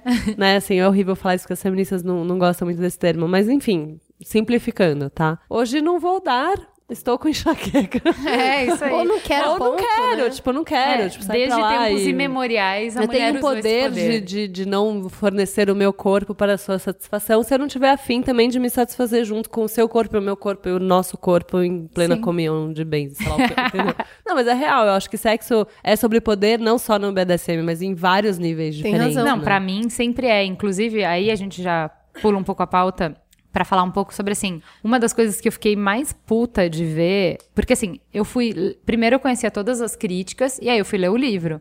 E assim, a primeira coisa, tá até aqui na pauta, conforme eu fui lendo, como eu fui lendo com essa visão crítica, eu fui ler pra ver se tinha estupro, porque essa é a acusação. Eu fui ler pra ver se tinha abuso, Não que tem. essa era a acusação. Eu tenho, tipo, eu Gente, destaquei é uma punheta todas... tão grande esse livro, gente, que até eles chegarem nos finalmente, tipo, ela não assina o tal do contrato, gente, sem spoilers. Mas, meu, não tem estupro, não tem nada. A Não, menina, então, tipo, mas aí que tá. Aí a gente começa a ver que, assim, a menina, justamente porque ela não é uma autora muito versátil, tipo, ela não é uma pessoa que escreve super bem e tal, ela não tem sutileza alguma em deixar as coisas bem claras. É. Então ela es- explica for dummies. Que, assim, a diferença entre sexo consensual e sexo não consensual. Então, assim, ela explica, inclusive, diferenças que a gente não tá acostumado a entender ainda, que é sua amiguinha bêbada disse não? É não, bonitão. É não. Então, assim, ela coloca a primeira cena é do melhor amigo dela, que esperou cinco anos, toda a faculdade, sempre gostando dela, sempre estando ali Aí do quando ela lado. tá bêbada, ele vai lá Aí e creu. que- É. Exatamente, que ela tá bêbada, ele vai lá, se aproxima e quer conseguir. E na hora, o Christian Grey. que é o cara que é o predador, Chega pra falar: escuta, você não entendeu? Não é não. Então aí temos o primeiro marco. Não é não, galera. Não é não em qualquer ci- circunstância. É. Interessa ela tá Até no bêbada, não sei o quê. BDSM. 1 a 0 Não. pra Christian Grey. É, beleza. Tudo bem. Segunda, é, segundo momento em que ela coloca bem claro os limites entre abuso e sexo consensual. A menina passou mal, acorda na casa do cara e, tipo, não lembro de nada que eu fiz. Caralho, a gente transou. E o cara fala: Você acha que eu curto necrofilia? Não é minha parada. Ou seja, a menina pode até não dizer não, mas se ela está bêbada demais pra dar consentimento, amiguinho, é não. É. Então, temos mais um limite que a gente ainda nem chegou aí. Continua. Ele sempre falando, ó, você não tem que fazer nada que você não queira. Você tem que entender o que você quer, o que você gosta, pra conseguir dar o consentimento. Beleza. Ele vai falar, a gente tem que dar o consentimento antes, vai ter um contrato, você vai entender o que, que você quer, o que você não quer. Tudo Gente, que tá... é a formalização do consentimento. Eu nunca vi um bagulho tão consentido na minha vida, É, assim. Exatamente. Nossa, aquele- Exatamente. Com cláusula. Beleza. E assim, vai e vai um monte de coisa, é um monte de situações em que ele sempre pede consentimento. Ela em qualquer momento ela sabe que se ela disser não, ele tem que dar um passo pra trás e ele não pode fazer nada independente do momento. E eu acho que assim, oi mulheres que estão comigo. Em que relação que vocês tiveram de longo prazo, que vocês em qualquer momento tiveram o poder de dizer não e o cara dá um passo pra trás e não questiona. Não existe questionamento. Se você não quer, naquele momento o cara dá um passo pra trás e não faz mais nada. Mas isso é um conto de Não fadas é até nisso, se abusivo, você for né? pensar, porque não é só uma coisa, ah, é o cara rico que te come não sei o quê, mas tipo, o cara que te entende quando você não quer, não quer e que tenta pensar um pouco nas suas questões, né? Isso é, para mim é surreal. Eu tava lendo agora só pra trazer um outro livro pra pauta, o livro da Lena Dunham de Girls, né? Ah, sim, sim. Eu comecei a ler agora e tal, mas ela narra lá um capítulo de, de quando ela foi estuprada por um cara na faculdade. E basicamente foi isso. Ela tava muito bêbada, não sei o quê, o cara não sei o que lá. E aí quando ela viu, ela tava, tipo, sem sentar três dias. Entendeu? Essa é a realidade. Então, tipo, na verdade, pra mim, essa coisa, ai, do abuso, do estupro, tipo, pra mim, não tem. A realidade é muito diferente. Nunca tem um cara que vai, tipo, assinar contrato pra, pra, pra te pegar, entendeu? E, e vai ficar, não, veja bem, você tem que estar afim, você tem que não sei o quê, com cuidado, palavra de não sei o quê. Não tem. A realidade, na verdade, é isso. É muito mais bruta, né? Não. É, tipo, E carnaval. o que, o que eu fiz um exercício muito complexo, apesar de ser uma pessoa jovem, Jovem. que foi eu com 21 anos, que ela tem 21 anos no livro, com um cara apresentando um universo muito novo pra ela, pra mim. Eu tenho 21 anos. Uh! Divertido. Olha, eu vou te falar, eu com 21 não era fácil. Mas aí aparece um cara apresentando um universo totalmente novo pra ela, ela fica muito curiosa e eles entram numa fase de negociação. Ele tenta seduzir ela pro campo do vem é legal e ela, puta, eu quero, mas eu não sei se eu vou aguentar a Nossa, eu parada. achei ela muito cabeça, cara. É, Qualquer também. pessoa 20 e poucos Uma anos boa. já tinha se jogado uhul. Eu não, eu Ou com 21 ou anos. corrido. Eu, Eu, acho eu- que era mais fácil correr, sabe? Numa tipo, boa. não, você é louco. Eu Se não o cara vou, não. aparecesse no meu trabalho sem eu dar o endereço, na casa da minha mãe, sem eu falar onde tava, e me apresentasse aquele quarto, eu falar, falou galera, valeu. Peraí, eu não vou no banheiro rapidinho. É, eu não ia encarar, não, eu ia ficar com muito medo. Eu, eu- Então, eu acho Total, engraçado as é. pessoas que fragilizam ela por ela ser inexperiente. Ela tem A minha 21 expressão. Ela conseguiu nego, né, É, enrolar a- um cara é, que Exatamente. A minha, a minha percepção depois de ter lido o livro é que ela só era inexperiente porque ela escolheu assim ser. Mas Escolheu que ela. esperar. É. Não. Aí a gente vai entrar até depois nisso de porque era importante ela ser virgem, mas ok. Mas até aí ela não me pareceu em nenhum momento no livro uma pessoa indefesa. Primeiro, Não, é. porque ela não era uma pessoa frágil, ela era uma pessoa que era inteligente, que tinha uma amiga super presente e uma mãe que, querendo ou não, tava muito claro que assim, fudeu, vou pra lá. Ela não era é, a vítima é, do abuso que não tem pra onde correr, que tá ilhada, que tá que não não, te- não vê valor em si. à mercê. É, É. Não é, não é assim, sabe? Então assim, ela era super atrevida com ele. É, eu acho interessante que assim, além do consentimento dela, porque tem momentos no livro, por exemplo, logo depois que ele dá a primeira, isso é uma boa diferença do livro pro filme, vai. Eu não que, vi o filme. É, tipo, olha o que eles fizeram, é bem Meu, bizarro. é muito ruim. Na, na cena da primeira palmada que ele dá nela, ela parece rindo, tipo, nossa, que besteira. E no livro, o que É acontece. bem intenso, ela É, chora. no livro, o que acontece, ela fala que, tipo, não, beleza, o cara vai embora e ela fica mal pra caralho. Porque a questão não é a dor. Ela entende que a questão é a humilhação. E a questão, é- mais do que humilhação, é, tipo, um cara sentir prazer em te humilhar é foda, né? De aguentar. Tipo, sério, você, tipo, você me humilhou e isso te fez bem, tipo, e a nossa relação vai ser baseada nisso. Acho que tá, tipo, tá doentio demais pra mim. Você pode ser o cara mais tesudo do mundo, pode me fazer gozar infinito, mas você se alimenta da minha humilhação é de fuder, sabe? E ela tá nessa bad, e aí ela meio que manda um e-mail pra ele, tipo, valeu, falou, e o cara transtorna, vai pra casa dela, e nisso a amiga dela já sacou que ela tá mal, não sabe por quê, mas quer o fígado dele, não Outra quer deixar ele diferença passar. é que no filme a amiga é uma tosca. É. Não, ela não aparece. Aí nisso, o cara vai lá, enfim. Aquelas coisas que assim, gata, na boa, se você critica ela, porque quando, ela- depois de todo esse drama, ela vê ele e molha a calcinha, você nunca teve um cara que valeu a pena na sua vida. Porque se você nunca teve um cara que fez você abandonar tudo que você pensava, o seu racional, todas as seus, suas regras, seu livrinho, seu- você não rasgou o seu livrinho por um cara, que triste vida sua, cara. Que triste vida sua. Porque Quem assim. nunca vomitou por amor que jogue a primeira pedra. É, cara, assim, eu sei que é ridículo. Tipo, ela tava chorando e com ódio do cara, o cara entra, molhou a calcinha. Amiga, eu te entendo, tá? Dá eu um queria te abraço, falar amiga, que eu te amiga. entendo. Enfim, não faz sentido, mas eu super te entendo. E o que o cara fala? Você acha que eu vou te comer? Você tá fragilizada, cara. Não, não é uma situação nessas. Eu não sou um monstro. Então, se esse cara é o abusador, desculpa, tô- tá meio confusa, borrada tô pra mim, confusa. entendeu? Porque esse cara não, não, não respeita apenas o limite do não. Ele vai além e respeita o limite do esse não é o momento. E esse não é o Uhum. momento porque ou você tá bêbada, ou o momento dois você está fragilizada. Esse não é o momento. Ou seja, a gente tem uma Então, conclusão achando aí clara aí. que O cara que não é, é um o estuprador. Não, é, não. Tá o cara estabelece disso, eu bem acho. o que ele julga como uma arte de sedução. Ele tenta trazê-la pra essa arte de sedução. E ela tá no tipo, puta, eu quero, mas não sei. Eu quero, mas não sei. Quem nunca também, né? Então, assim, é, é- é nesse ponto que a gente tá aqui. Então, eu acho que nesse, nesse contexto o que a gente vê é, meu. Deixa o cara, deixa a mina. Quem Não, se não com isso vai Eu não fundo. sei, assim, é, eu queria só deixar claro assim, vamos por, por limites. O primeiro limite é o BDSM, como ele, assim, ok, eu entendo que tem uma crítica grande de que esse livro, ele, ao mesmo tempo que ele presta um favor à comunidade ao popularizar uma prática que era bem marginal, ele presta um desserviço ao mostrar que isso está associado com um cara problemático, Ah, que teve é. traumas de infância e nada a ver. Beleza, ok, compreendo, mas assim, gato.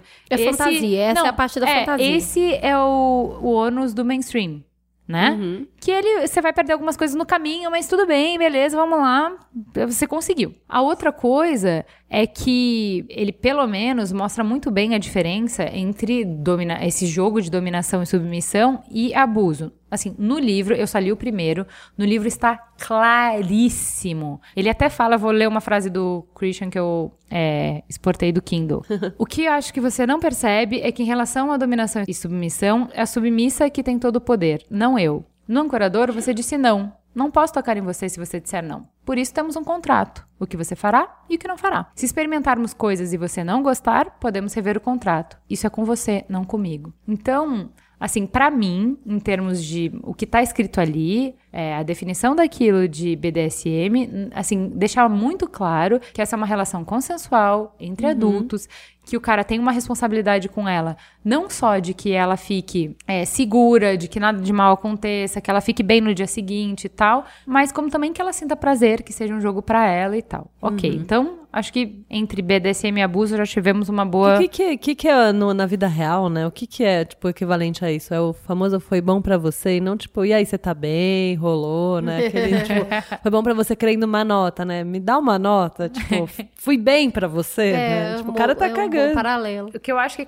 quando começa a pegar mais, que eu vi assim que as, as críticas que realmente me fizeram pensar um pouco melhor e tal, foi quando ele fala sobre a glamorização do abuso. E eu acho que não é a glamorização do abuso, mas é a glamorização do hum, clichê do cara que se transforma no abusador. Então, assim, nesse caso, nessa história específica, deu tudo certo. Mas um cara que é stalker, um cara que é controlador, isso tende a não ter um final feliz. Mas não, entendeu? não necessariamente isso envolve sexo também, né? Não, zero Não. envolve. Mas aí, assim, eu vou dar só alguns números pra gente ter noção do universo que a gente tá falando antes da gente descartar. Uhum. Então, assim, três em cada cinco mulheres jovens já sofreram violência em relacionamentos. Três em cada cinco.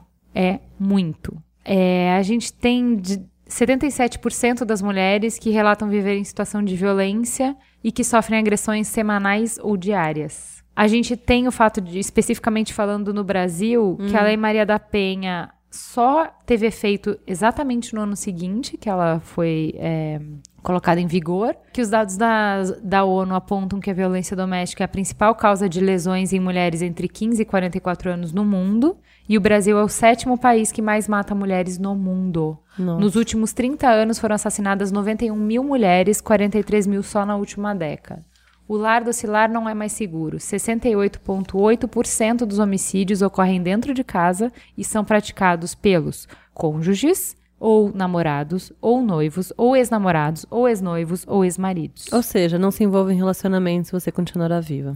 É um pouco isso, cara. Então, assim, incrivelmente, as mulheres entre 15 e 44 anos têm mais probabilidade de serem atacadas pelo cônjuge ou violentadas sexualmente do que sofrerem câncer ou se envolverem em acidentes de trânsito. São então, assim, 70%. Assim, é muito. As estatísticas É, não, são é ridiculamente brutais. Então, assim, quando as mulheres se organizam e fazem passeatas e falam que essa porra tá glamorizando um cara que deveria ser observado à distância como predador e as mulheres deveriam fugir deles, eu paro pra escutar. Entendeu? Não dá pra você simplesmente falar assim, não, cara, é só um filme, beleza? Pera, não. Então, assim, alguns comportamentos do Christian são clássicos de cara que é abusador e vai te dar problema no futuro. Então, assim, acho que a gente tem que pensar melhor antes de, sabe, simplesmente falar, não, eu me diverti, boa. Não, pera, tem uma coisa assim. Uma das coisas que deve levantar uma bandeira vermelha é se o cara tá pesquisando demais da sua vida, como é o caso dele. O cara é meio creepy nisso, É, eu né? acho que tem- o cara tem sabe a conta do banco claras. dela,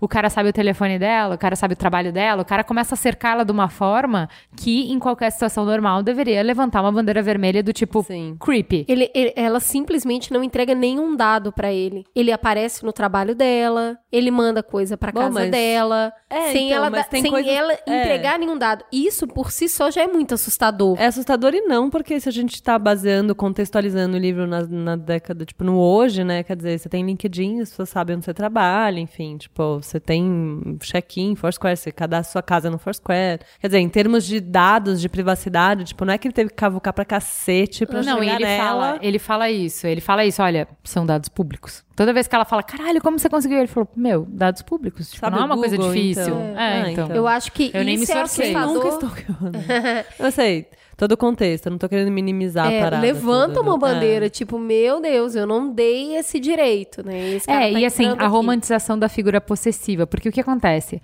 A gente tem no imaginário toda aquela construção romântica da donzela em perigo. Então, Ah, é. assim, o cara é o Super Mario cavaleiro. vai salvar a princesa É. no castelo. Então, assim, quando ele aparece no bar, sem saber onde. Ela não falou em que bar ela tava. E ele pa- aparece pra tirar ela de uma situação de perigo, você tá- fica tão feliz de falar, uhul, você matou o vilão, que você nem pensa, tipo, meu, o que Como você é tá que ele fazendo aqui, lá, né? sabe? Tipo, É. wait, tem alguma coisa errada. E, tipo, que direito que você acha que você tem de se intrometer na minha vida, enfim. Então, assim, E ele tem. propõe um BDSM que extrapola o Playroom. Ele propõe isso e, e faz parte da negociação, mas ele propõe isso desde sempre. Então, no contrato tem estipulado o que ela pode comer, o que ela pode beber, Ah, qual isso é anticoncepcional ela bizarro. vai Então, aí, tomar. então, com qual assim, é gineco? uma proposta eu, de- tipo, escolhido super por ele. Então, mas é uma coisa engraçada. o né? negócio é que tem um monte de gente fazendo isso sem contrato. É, isso, amigos. Percebam. Então, aí que eu entendo que, tipo assim, eu e a Cris, a gente é, é super, né, é incisiva e, tipo, vai lá e resolve as coisas e tal.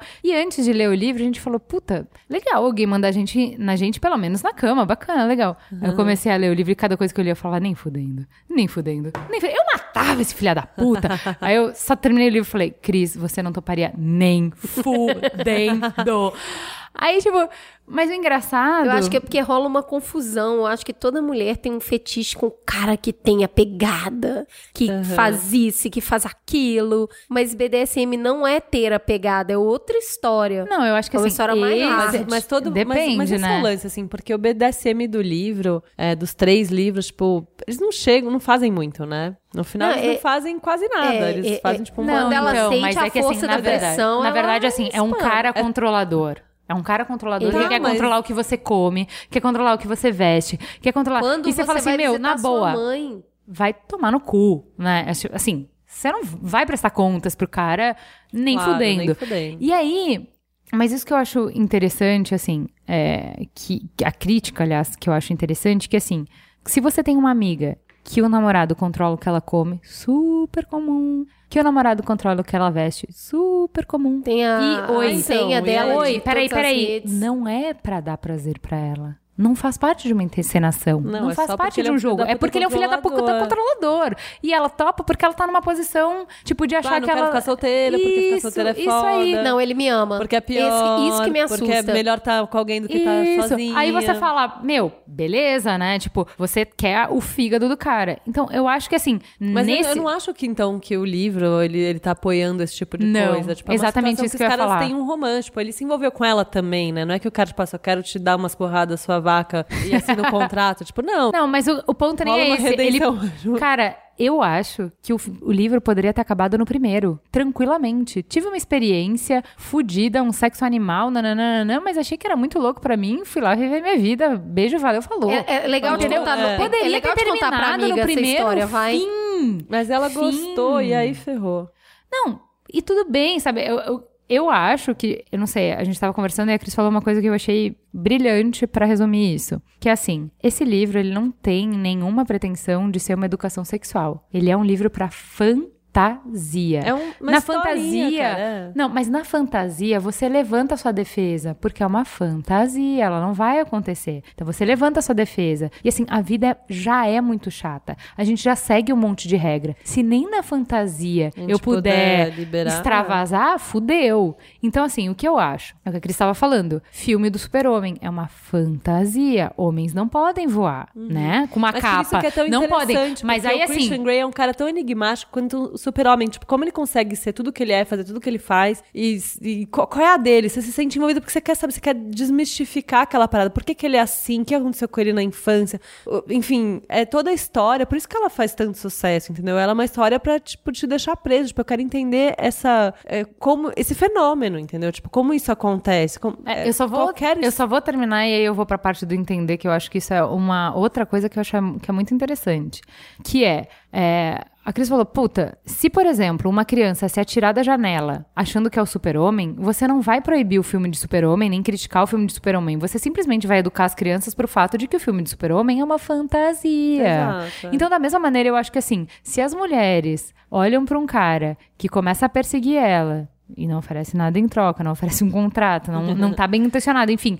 Fujam. Se- é, você tem que explicar, amiga, isso é uma fantasia pra outro tipo de mulher, em outro tipo de contexto, que tá lidando tem com um homens feliz. em outro que tipo de tem um contexto. final, e beleza, é, que e tipo, isso é só esperar. uma fantasia. Vamos Na lá. vida real, procure homens assim, assim, assado. Sinais assim, assim, assados são de perigo. E isso, isso e aquilo. Tipo, você tem que avisar, explicar pras Mas, pessoas cara, a a, diferença tá- entre mas- fantasia e realidade. Tudo bem, e não mas- simplesmente mas falar assim, nossa, isso é muito perigoso, porque as pessoas sofrem abusos justamente de homens assim. Então, porque a vida Meu. não é assim, na real, né? E a gente gosta, tem muita mulher que gosta de estar em relacionamentos, tipo, você briga todo dia, mas faz um sexo de reconciliação maravilhoso, que é aquele, é aquela coisa tensa, que É vai e volta. Tipo, a gente tá tentando simplificar uma coisa, tipo, ah, não, a gente só vai ter, então, relacionamentos, tipo, mamão com açúcar. Tipo, não existe isso, meu. Você tem conflito, você tem tensão, porque se você não tem tensão, você não tem tensão sexual. Tipo, sabe o que, que que isso gera? Tipo, sexo.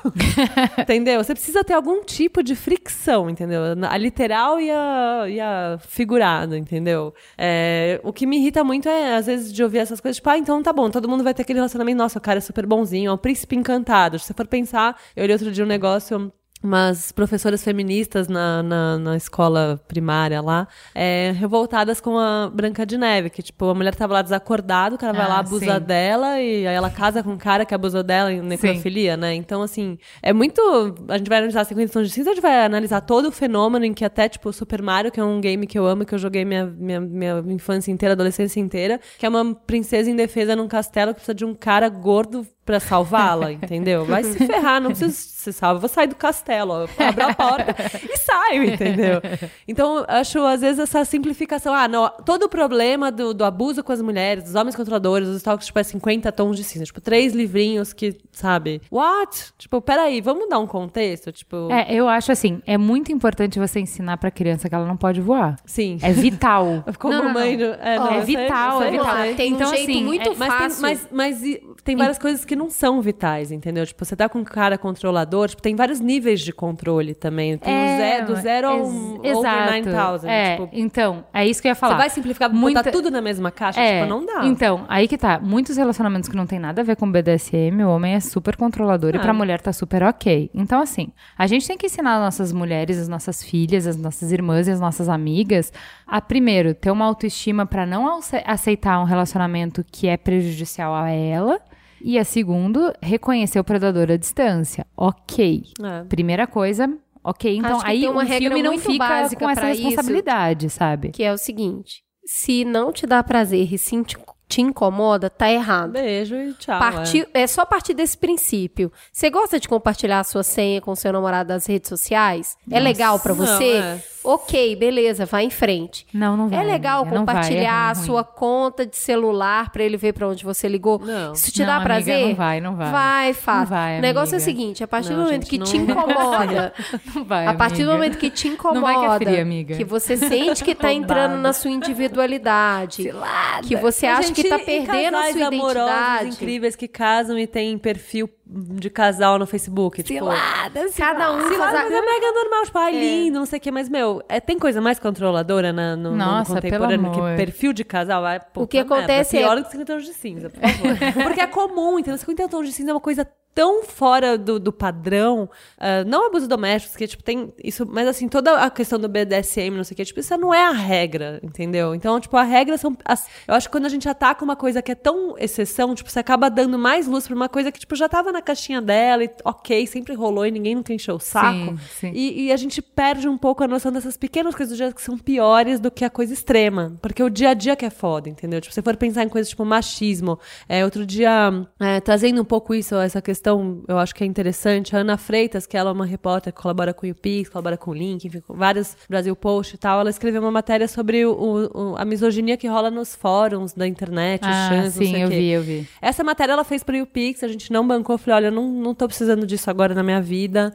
Publique em outro lugar. Eu editei a matéria pra ela, não sei o quê, e ela acabou publicando no Brasil Post, mas, tipo, fudeu a vida dela. Fudeu a vida dela, entendeu? Os caras, Sério? tipo, estoquearam. Fudeu. Tipo, ela tava fazendo acompanhamento com- psicológico, recebeu Nossa. caixas e caixas de pintos gigantescos na casa dela. Então, tem no. Gente, enfim, que os caras gente têm todo, podre, tipo, né, cara? E Pelo essa é a real. Deus. Então, mas eu falei pra ela, falei, puta, Ana, é, puta, a gente vai falar sobre um- esse universo, tipo, quantos Shanners tem no Brasil, qual o tamanho disso, tipo, combater, tipo, esse tipo de machismo tão extremo, não é, tipo, trazer à luz uma coisa que, que não é todo mundo que acata, tipo, não é, se pá, melhor a gente combater o machismo do dia a dia, sei lá, tipo, seu amigo que tem um filho e falar, ah, vai pegar a mulher, meu filho, tipo, esse machismo, pra mim, é- essa sutileza, porque é uma coisa cultural, entendeu? Isso. Tipo, a questão Sim. cultural eu acho muito mais problemática do que o cara que é o BDSM extremo do contrato. Tipo, vamos dar, dar, sabe, tipo, dar foco nas coisas que são realmente Que acontece o tempo todo que você não percebe. casa. Então, pra mim é isso. Tipo, perfil de casal no Facebook, tipo, cara, ah, mas amor, a gente é tão feliz.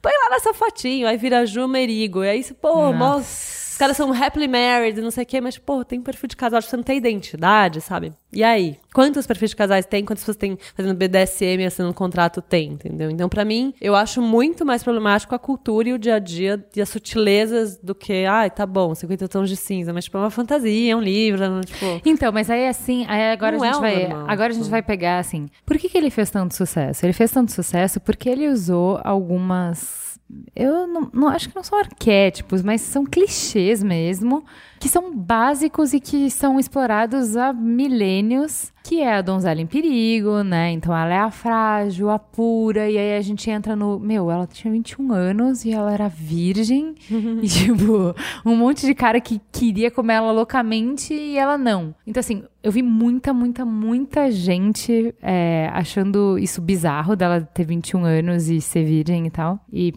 vou lá. E eu perdi a virgindade depois disso, galera. Então, tipo, acho pra mim não, não me chocou. Mas assim, tudo bem. Tem uma importância no livro dela ser virgem. Tem uma, uma importância aí simbólica de por que, que ela tinha que ser virgem. Não bastava ter tido, tipo, dois namorados meio merda, sabe? Ter uma, duas experiências meio mais ou menos, até que ela chegou no cara, não, ela tinha que ser virgem. E aí passa porque, assim, essa menina, ela não sabia escrever, então ela tinha que usar clichê. E esse é o clichê mais básico da mulher não iniciada que vai pra um cara incrível que vai ensinar pra ele ela todos os truques do universo. Então assim, entenda, você tá lendo um livro de clichês, beleza? Passamos desse primeiro clichê, tem uma das primeiras críticas que eu acho a, a crítica mais rasa. É, eu lembro que antes de ler qualquer coisa, o Merigo tinha falado isso pra mim, que é assim: Ah, a mina não queria dar pro cara, o cara manda um Blackberry. Ela fala, não. O cara manda um MacBook, a menina fala, não. O cara manda um Audi, ela fala, ah, maybe. Call me maybe.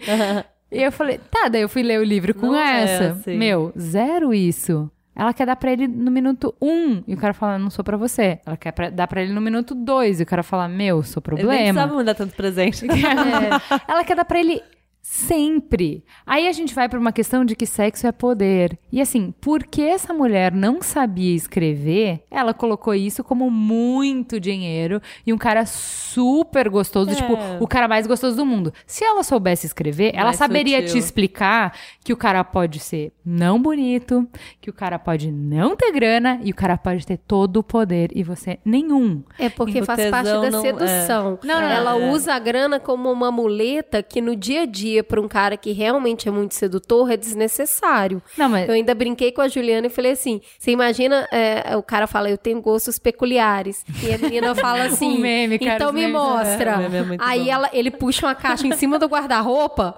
cheia de algema e, e chicote. Então, assim, faz parte do glamour da fantasia, né? Aí ela glamorizou junto com os outros clichês, que é o mesmo da menina ser virgem. Mas o- qualquer mulher sabe disso. Um homem, pra ser sedutor, não precisa ter dinheiro. Não. Ele precisa Não, mas- passar essa essência é, do mas poder. o que eu tava falando é E uma poder. linda mulher, vamos falar disso, né? É, que- Tipo, é, mas assim, o, o que eu acho assim, eu, falo- eu tava falando pra Cris, que assim, não é dinheiro, é assimo- assimetria de poder. Então o cara pode ser um político, que ele tem Uhum. poder de influência, que é o, o Frank Underwood, que várias mulheres queriam dar pra ele por conta da influência dele. Ele pode ser um músico. E não precisa ser o cara do é, Pearl tem Jam. Maria Pickup, Maria Podcast, Maria PageRank, Maria... Maria whatever, tudo, cara. cara, é. Mas é poder. É Você tem um poder. Professor que pode ser prof- tem isso, né? Exatamente. Todo mundo foi apaixonado por um professor. Eu nunca Exatamente. fui. Porque você achava Não, que mas ele era muito existe. inteligente É. e aquilo é muito encantador. Então, assim, independente do que o cara tenha, tem que rolar uma simetria de poder.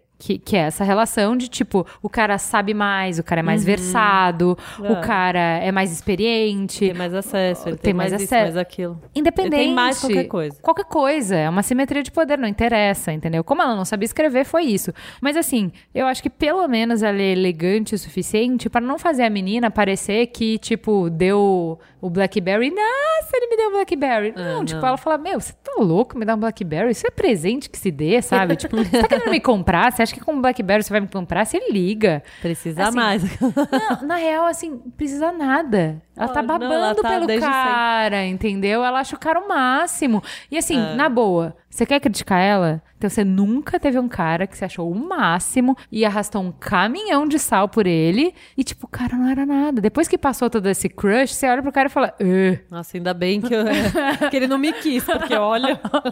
Mas, Olha meu, pelo amor de Deus, o que faz a vida valer a pena é justamente esses momentos que você perde a consciência, que não é matemático, né? Que, tipo, Exato. fim. tipo, fim. Não- e, não- e esse aqui é o lance, não tem uma análise assim tão. É, é difícil fazer uma análise sobre isso porque a gente tá analisando humanos, né? E, tipo, o humano é impossível, porque desde Freud, desde muito antes, né? Tipo, é uma coisa muito complexa, tem N fatores. Então, ah, isso é. Não é preto no branco, né? Tem realmente 50 tons de cinza. Eu acho que o nome, sem brincadeira, o nome é muito, muito inteligente, assim. Por mais que ela seja uma escritura assim, né, simplória. Simplória, é. É muito inteligente, porque é bem isso, assim, a gente tem 500 milhões de tons, né? Não É. dá pra gente, ah, isso quer dizer isso, então isso glamoriza isso, isso faz aquilo, isso é o cara não sei o quê. Puta, não é, entendeu? Porque Então, eu achei tão engraçado que, assim, como ela não sabe escrever de novo, ela apela pro exagero. Mas, assim, em várias situações que eu vi ao meu redor, de situações normais, que, de sexo baunilha, como ela fala, e que terminaram bem com casamentos e não sei o quê. Meu, eu achei engraçadíssimo, tipo, porque o cara, ah, é porque o cara dá um carro porque acha que o carro da mulher não é seguro. Amigo, deixa eu te contar, conheço vários maridos que fizeram isso, te trocaram o carro da mulher, porque ele tá naquele é, porque ele tá naquele papel de que ele é o protetor, Provedor, que ele é o prove- provedor, e não sei o quê. Isso Tem é extremamente isso. encantador. Isso é dinheiro? Não é, gato. Isso é proteção. Isso é toda uma série de outras camadas. sedutor. que, que é muito sedutor, que é o cara se importar. Inclusive, que, hoje assim, meu marido trocou o peu do meu carro. Eu achei isso muito encantador. Um eu beijo, acho amor. fofo também. Eu, eu, eu assim, eu Merigo sou uma pessoa fazendo feminista controlar. e Acho tô na incrível. luta e tal, mas eu não tenho muito tesão em trocar pneu também, assim. tipo, olha, amor, é, tem que fazer a revisão do seu carro. Eu já mandei fazer, tá? Tipo, beleza. Tesão, vem cá, querido. É hoje. É hoje tem. Hoje tem. Não, mas real, tipo, eu, não, eu acho que o verdadeiro poder é assim, é você não precisar se importar tanto com, tipo, isso também. Ai, não, você não pode fazer nada, não pode me ajudar, não pode não sei o quê. Ajuda aí, cara, a vida é difícil. A mulher, tipo, porque a mulher, na real, esse é o lance. A gente só assumiu mais papéis. O homem continua no papel dele, né? Então a gente precisa, cara, se. Juro por Deus, se o meu marido não, não fizesse isso por mim, é, eu não acho que é um controle, que é um. Estou cuidando de você porque sou provedora. Tipo, meu, eu tô cuidando de você porque eu sou parceiro, porque eu me importo, porque eu sei que é foda. Não, mas eu achei. Não acho assim que é sempre tudo. Ai, meu Deus. Então, mas eu acho interessante. Estou controlando o que eu Mas eu acho- do que você usa. Ai, por favor, controla tudo. Paga É. minhas contas. Olha, é. Por favor. Lava minha louça, faz uma massagem no pé e me dá orgasmos Nossa, incríveis. pelo amor É de nóis. Deus. Eu tô cansada. Me dá um iPhone novo porque o meu quebrou a tela, tá? Não, quebra o galho aí. Controla um bocado que tá tenso. É nóis. Não, eu, o que eu acho mais engraçado é que, assim, tem muitas coisas que você pode levar para pro dia a dia ordinário e que, assim, são, são interessantes. Eu vi um, um cara falando que, assim, um sociólogo tal, fazendo uma análise de por que, que 50 Tons de Cinza foi tanto sucesso. Ele tava falando assim, justamente porque as mulheres é, conquistaram tantos lugares e não sei o quê, elas têm essa necessidade de, tipo, puta, em algum momento Voltar um baixar a guarda. feminilidade, Não, é. baixar a guarda e falar, meu, cuida aí, faz o que você quiser É, e total. tamo aí, sabe? Não quero pensar, não quero decidir, que é uma coisa que ele fala em vários livros, que ele fala, em vários momentos do livro que ele fala pra ela assim, você vai ver a delícia que é você não ter que pensar, você não ter que escolher, alguém Nossa, fazer isso por você, eu quero cara. muito casar.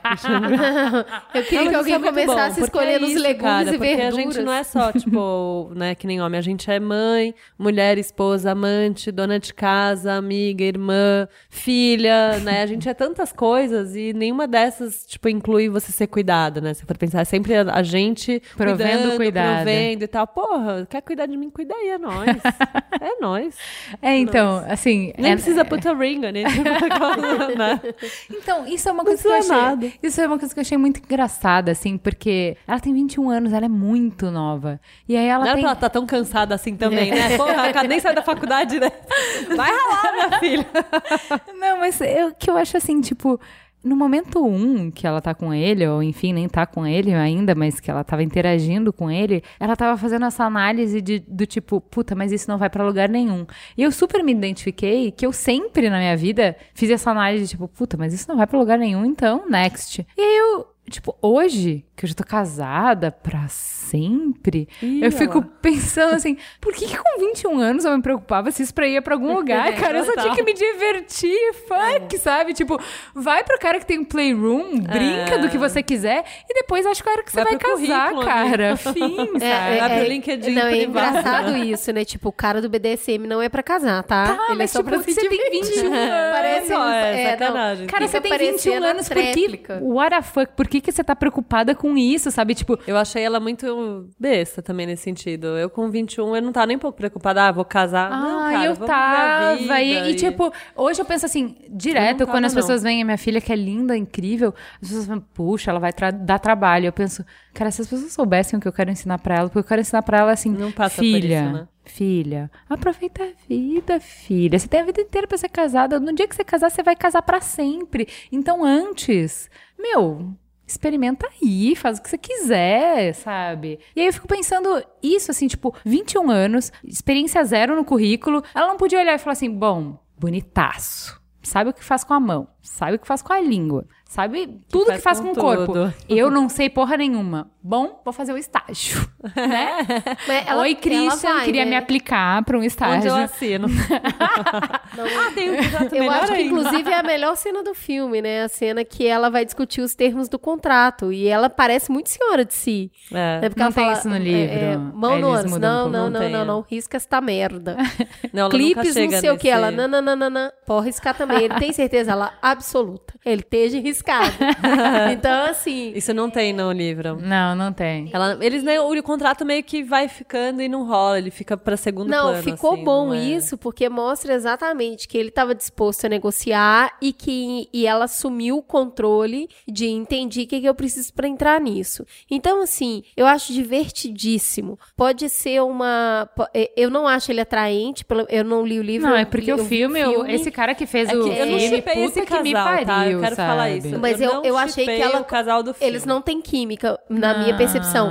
Mas eu não acho que ela construiu muito um bom bonita. personagem. Eu acho que ela Mas, construiu. não, ela, mas não ela- é um problema, ela é bonita no livro. Ela não se acha bonita, mas ela é bonita Não, no mas livro. quando você vê, não era o que eu tava imaginando. Por isso que o livro é melhor que o filme eu, sempre. eu vou te falar uma coisa. Não a, materializou legal pra mim. a personagem do filme é melhor do que a personagem do livro. A, É. a atriz é muito boa. Mas a- o ator do filme não vende o cara de jeito nenhum, né, Cris? Tipo, É, eu gostei muito dela porque em algum momento eu senti aquela coisinha de 21 anos, que é, ai, eu quero experimentar, mas que medinho. Aham. Mas nossa, eu tô super apaixonada, eu vou ceder só pra ver até onde vai. Aquele negócio de morder a boca, a, a morder o lábio. Isso é muito ter 21 anos. Você quer ser sexy pra alguém, mas você ainda tá aprendendo a fazer isso. Você tá descobrindo o potencial do seu corpo, do seu olhar, da sua boca. Então, eu acho que quando eu consigo sair da minha idade, entrar na idade dela, eu acho que ela fez isso muito bem. É. Ele é muito pouco atraente. E, e É, aí e a aí- Mas o muleta. cara que ia ser o Christian Grey no filme era o cara do Sons of Anarchy, né? Que é um cara Ah, que... É, eu não aí, assisti. aí eu, Nossa. eu, eu acho que Não eu votava assisti. nele. Eu não boa. assisti Nossa, Sons of Ele é muito sexy. Você é assistia True Blood? Sim. É Eric, cara. é o Não, Érico. O Puta, Ericão. é super o Eric. Eu gosto do Eric. Eu não gosto do Bill. Eu gosto do Eric, mas o Mas cara... é, assim, ó, do- ele é o cara que é sempre escroto. ele é o cara que não se preocupa com ninguém. Mas se preocupa, ele é o cara porque ele é, sempre salva a exatamente. Suki das roubadas também. Ah, o Eric é puta merda. É o Eric, cara. Pra mim é o Eric. E aí eu acho que perde Ele um é pouco cara. na história nisso, porque você assiste o filme, você não consegue se apaixonar por ele. Ele só parece Não. chato. Ele é, Ele é não que, parece assim. Ela parece. E aí eu consigo entender por que, que ele se interessou por ela. Então, no No final do- início da ela tá trilogia... bem boba, mas depois ela fica mais tipo, ai, que vontade de conhecer isso. O lance legal do, do, do livro, no final do terceiro livro, quando acaba, ela contou a história dela, porque é narrado na, na visão dela, né? Da, da Naná. o, tem, tipo, um capítulozinho, assim, que é começando o livro, toda a história na visão dele. E ele surtou com ela desde a primeira reunião também. Ele que foi atrás. Tipo, na verdade, parece que ela que foi causando, né, as situações. Na verdade, Não, tipo, ele tá que bem era o claro que era já amou ele. ela desde sempre. E aí você fica, nossa, será que vai ter um, um né, um 50 tons by Christian Grey, não sei o quê, nananã. Tipo, poderia ser. Mas é muito fofo, assim, quando você começa a ver a visão dele, porque ele entende que ele tem toda essa questão, que ele foi abusado, sei lá o que, que, né, ancient shit que ele passou e transformou ele nessa coisa. Mas no final ele é um cara romanticão, assim, deu uma puta humanizada no cara também. Eu achei fofo isso, eu fiquei com vontade de conhecer Então, mais dele. Mas isso é uma das coisas que é é a maior crítica e que eu acho que assim, que é puta merda, já existe uma predisposição das mulheres de se atrair pelo cara complicado. E isso é sempre merda. Tipo, o cara é complicado, parte pra outra, amigona. Porque essa coisa de que você vai sei, curar ele com amor Às e com não quer curar o cara, você paciência. curte a porra complicada, meu. Acho que é isso que eu. Não, mas aí, ok, Lana. aí- o que se ela tá você- fazendo não é isso. Ela não curte Ela- ele mas daquele na verdade, jeito. Então, mas Ela quer mas- salvar ele, Mas ela salva ele. ele e tal, e aí todo conto de fadas com Mas sexo, isso é, isso. mas então, mas isso é o conto de fada, assim. E a crítica é, na vida real, isso é super danoso, porque a mulher entra no relacionamento achando que vai salvar o cara e o cara puxa ela pra uma escuridão É, foda. o que a gente Bom, ouve mas muito. aí é problema da mina, né? Porque. Tipo, Pois é, mas você o que a gente ouve é mui- ferrado muitas vezes a visão da mulher é, mas ele me ama. Ele faz isso porque ele me ama. É, ele então. me controla porque é é, zelo. é. Confunde zelo com autoritarismo. É. É, aí que eu entro no negócio do super-homem. É. Não é uma obra que vai mudar isso. É, isso aí. Mas muitas mulheres hoje estão num relacionamento abusivo porque elas acham que vão salvar aquele cara. Que em algum momento o amor delas vai mudar ele. Gente, pelo amor de Deus, tá repleto disso. É a mulher que apanha que e ela não vai lá. que não vai lá é, é, denunciar esse cara e tudo mais. E, e ela fica com aquele contexto pra ela. Então, assim, a obra, nesse sentido, ela precisa ser encarada como uma ficção. É isso aí, que não Meninas tem que uma estão sofrendo, responsabilidade. É, tipo, não, não. Meninas que estão nesse relacionamento, pelo amor de Deus, isso é uma obra de ficção. Não tente voar. Super-homem é fantasia. É isso aí. Mas na vida real a gente gosta de muitas coisas que nos fazem mal, né? A gente gosta de chocolate, a gente gosta de. Contanto que Então, a mas aí, tipo, não, mas então assim, aí vai, vai fazer É terapia, vai fazer intenso. análise, vai entender, vai buscar ajuda, enfim. O caminho não é 50 tons de cinza que vai te ensinar a viver, entendeu? Isso é outra parada. É, é, eu acho Muito importante. E, e uma coisa que eu falei pra Cris que eu acho mais legal do que criticar os 50 tons de cinza a sério, tipo, falando que isso glamoriza a violência, não sei o quê, é você fazer um filme como ele simplesmente não está afim de você, que eu amo esse filme. Qual que é? Ele, não, está, afim, tão de, afim de você. Eu amo esse filme, amo. Que é um filme que tira sarro desse, dessa interpretação errada que a gente faz da realidade, de que, tipo, se o cara te empurra e você cai no chão, é. Ai, é porque ele tá muito fragilizado, ele não percebeu o quanto você gosta dele. Não, cara, ele é um babaca, cai fora, sabe? Esse Total. cara não tá afim de você, cai fora. Então, assim, esse filminho bobinho e- e comédia romântica, esse filme fala muito bem sobre isso, de tipo, o cara mandou mixed signals, cai fora, vaza, gata. Entendeu? O cara que te quer, ele manda um sinal muito certo, que é, ele tá sempre presente, ele desmarca tudo pra ficar com você. E aí que eu, eu acho Só mais na fase do, da conquista, né? Sim. é, bem, na Sim. fase da conquista estamos falando. Ah, tá. É, tipo, isso que eu acho interessante. Não na é a grana. O cara já vem se bancando. É, É, né? exatamente. Não é atraente. tipo, foge, foge. tipo, não, hoje não dá, tem futebol com os É. amigos.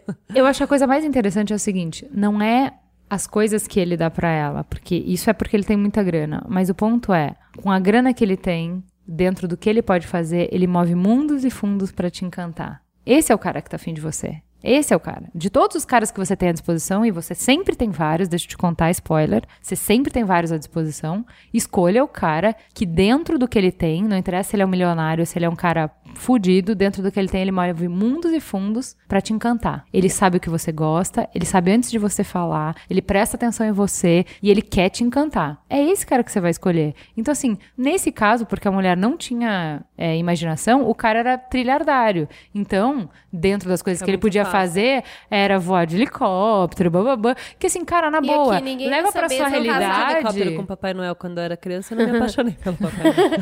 Ninguém aqui nessa mesa é casada com um rico. Fica a dica. É, cara, e assim, na boa, tipo, Me dá um abraço, amiga.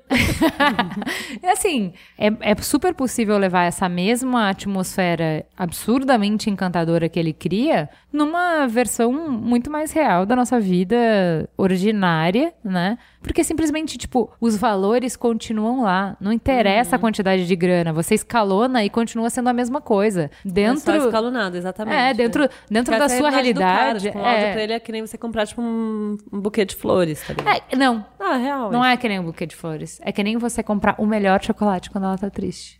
Entendeu? Gosto. Não é garoto. Você comprou o melhor chocolate, porque você pode pagar isso. E, tipo, é uma excentricidade, porque você não compra aquele chocolate. Não vem com esticadito, né? Mas você compra porque você quer, entendeu? Porque você quer impressionar, enfim. Então, é- é- eu acho muito raso quem fala que é o dinheiro que convence ela. Não, é dinheiro. É a atenção, é o fato do cara parar o mundo dele. Ele tem 500 reuniões e ele para o mundo dele pra escutar ela. Ele para o Total. mundo dele. É isso que encanta uma mulher, entendeu? É isso. Não é o cara ser trilhardário. E o que Ah. encanta uma mulher é que ele para o dia na hora que for pra ir atrás dela. Ela é a prioridade É, número mesmo, zero. Mesmo relacionamentos Beleza. saudáveis e baunilha, quando você pega, tipo, vários anos de relacionamento, no final, tipo, você não tem isso, né, também. Então, dá pra entender essa coisa, ah, é dona de casa. Tipo, no final, meu, é correria, dia a dia. É. Tô cansado, senta na cama, cada um com seu celular, não sei o quê. tipo, você não é tão ouvido assim, né? Mesmo em relacionamentos saudáveis, incríveis, tudo baunilha ali, não sei o quê. Né, vamos falar real. Obrigada. Vocês riram, ninguém falou nada aqui, tá? Tenho aqui. Ok. Pô, meu ponto foi. Meu ponto foi básico. Ok, next. Como o sucesso de 50 tons de cinza estrondoso é que tanto adolescente, quanto a mulher recém-casada, quanto a mulher casada há 50 anos querem a mesma coisa. Atenção total e restrita e devoção do cara. Ah, eu... é isso, cara. é isso que sabe que você me fez, sabe que você me fez lembrar desse Marco Polo, essa Bom série também. recente Bom da Netflix, que o Khan é um personagem incrível. É. Ele é muito poderoso e ele é extremamente carismático. O, o ator aparece nas- na tela assim, acabou. E a esposa dele é a maior conselheira dele. E ele tem várias amantes que inclusive é ela que seleciona. E daí ele fica com, ela fica meio cismada com um, ele olha pra ela e fala: "Você tá louca? Eu tenho plena devoção por você". Meu, devoção é uma palavra muito forte. Nossa, devoção. E só ele, tem, santo. e ele Só tem santo. devoção por ela, porque ela fala A, ele é o Khan. Ela fala A, ele. Ah, veja bem, não vou fazer isso. Ah, Minha pô, senhora que tudo tá bem. dizendo, minha senhora tá dizendo. Então, eu achei mó legal isso, que ele é o rei das galáxias e ele fala com ela. Ah, vem cá, amor, para com isso. Eu tenho devoção por você. E tem mesmo. Ele pratica essa devoção no dia a dia deles. É bem louco isso. Bom, então, gente, eu vou encerrar mesmo assim, que a gente não chegou a conclusão nenhuma, mas. coisa é que leia. Fica sussa, para de ficar pirando, achando que tudo é preto no branco, porque tem 50 tons de cinza na nossa vida. E só esses três livros são só mais três tons. Olha, fica gostosa a sensação de Bia Granja falando de algo que não está relacionado ao universo tecnológico. Vamos falar alguma coisa? Facebook? Quem, quem, que vocês querem falar? YouTube?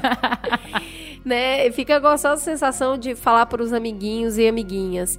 É, entendam bem o relacionamento que vocês estão, se esse relacionamento faz bem para vocês e se permitam também se divertir com fantasias, reconhecendo-as É, como real. fantasia e trazendo o que essa fantasia de- tem, tem de melhor pro seu dia a dia, porque faz parte, é O gostoso. que é ruim, deixa lá. E eu, no final, aquela coisa, relaxa e goza.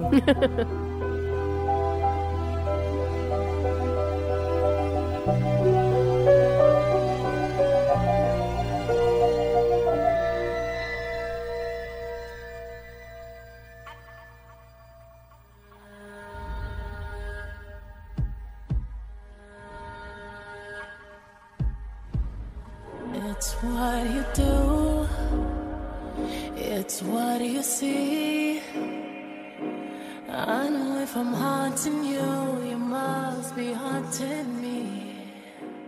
Farol aceso. Vai, Cris. Começo? Começa, começa. Eu vou começar, então segurem-se. Eu vou destruir. Uh. Gente, sério. Se você quiser assistir um negócio que realmente vai fazer a diferença, assista o documentário que tá disponível no YouTube que chama O Riso dos Outros. É muito do caralho. Ele começa com uma frase de Goethe que diz: Nada descreve melhor o caráter de um homem do que aquilo que ele acha ridículo. E aí começa um contraponto muito bom. Todo mundo que, cê- que você conhece tá lá, tá o Danilo Gentili, tá o Rafinha Bastos, tem um monte de comediante que eu não sei o nome, mas que é bem famoso e tá lá. E ele traz, pinça algumas pessoas da, da sociedade que, que fazem críticas, como o João Willis, como Antônio Prata. Tem outros três personagens fortíssimos. Tem uma mulher da internacional. E aí todo mundo tem a, oportunidade de colocar o seu ponto de vista sobre o que é fazer rir e o que é que provoca o riso. Então, é, ele vai passando vários pontinhos assim, conta uma piada, aí tem toda uma conversa em cima daquilo. É pra quem tem estômago, porque tudo aquilo que você acha muito ruim é contado de piada, mas essa piada é construída e desconstruída por todo mundo que tá no documentário. Que foda. É muito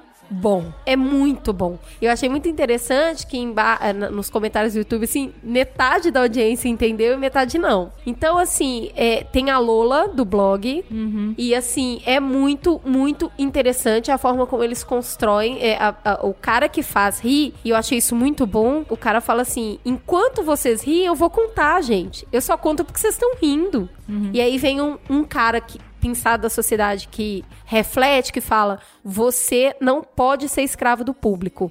Se você se colocar de quatro pro público, nunca mais você levanta. Você tem que trazer o público e não o público te levar. Então tem uma série de contrapontos muito bom. Tenho certeza que vocês vão amar. Assistam. Bia. Bom, minha dica, eu tô lendo agora, não terminei, mas já tô gostando. O livro da Lena Dunham, né? Que eu falei aqui já hoje, do Girls, porque ela é uma mulher empoderadicíssima. A mãe dela é empoderadezésima. Enfim, nos anos 60, 70, ela fazia selfies, a mãe dela, só pra ela, assim, porque ela curtia ver o corpo dela, então ela se fazia jeito, não sei o que, imprimia, mostrava. E desde muito cedo a Lena foi criada nesse ambiente de muita liberdade, de muita intelectualidade também. Então ela, ela é bem profunda nessa questão do feminismo, do feminino. Ela estudou em lugares, é, escolas e universidades que eram voltadas para as coisas mais liberais, para as artes, não sei o que, para esse pensamento. Então ela tem. Ela não fica fazendo panfletagem das coisas, só o jeito como ela é, como ela vai narrando a vida dela, principalmente os casos amorosos, como ela perdeu a virgindade. Cara, é uma puta aula, assim, sobre feminismo. Eu achei ela muito foda.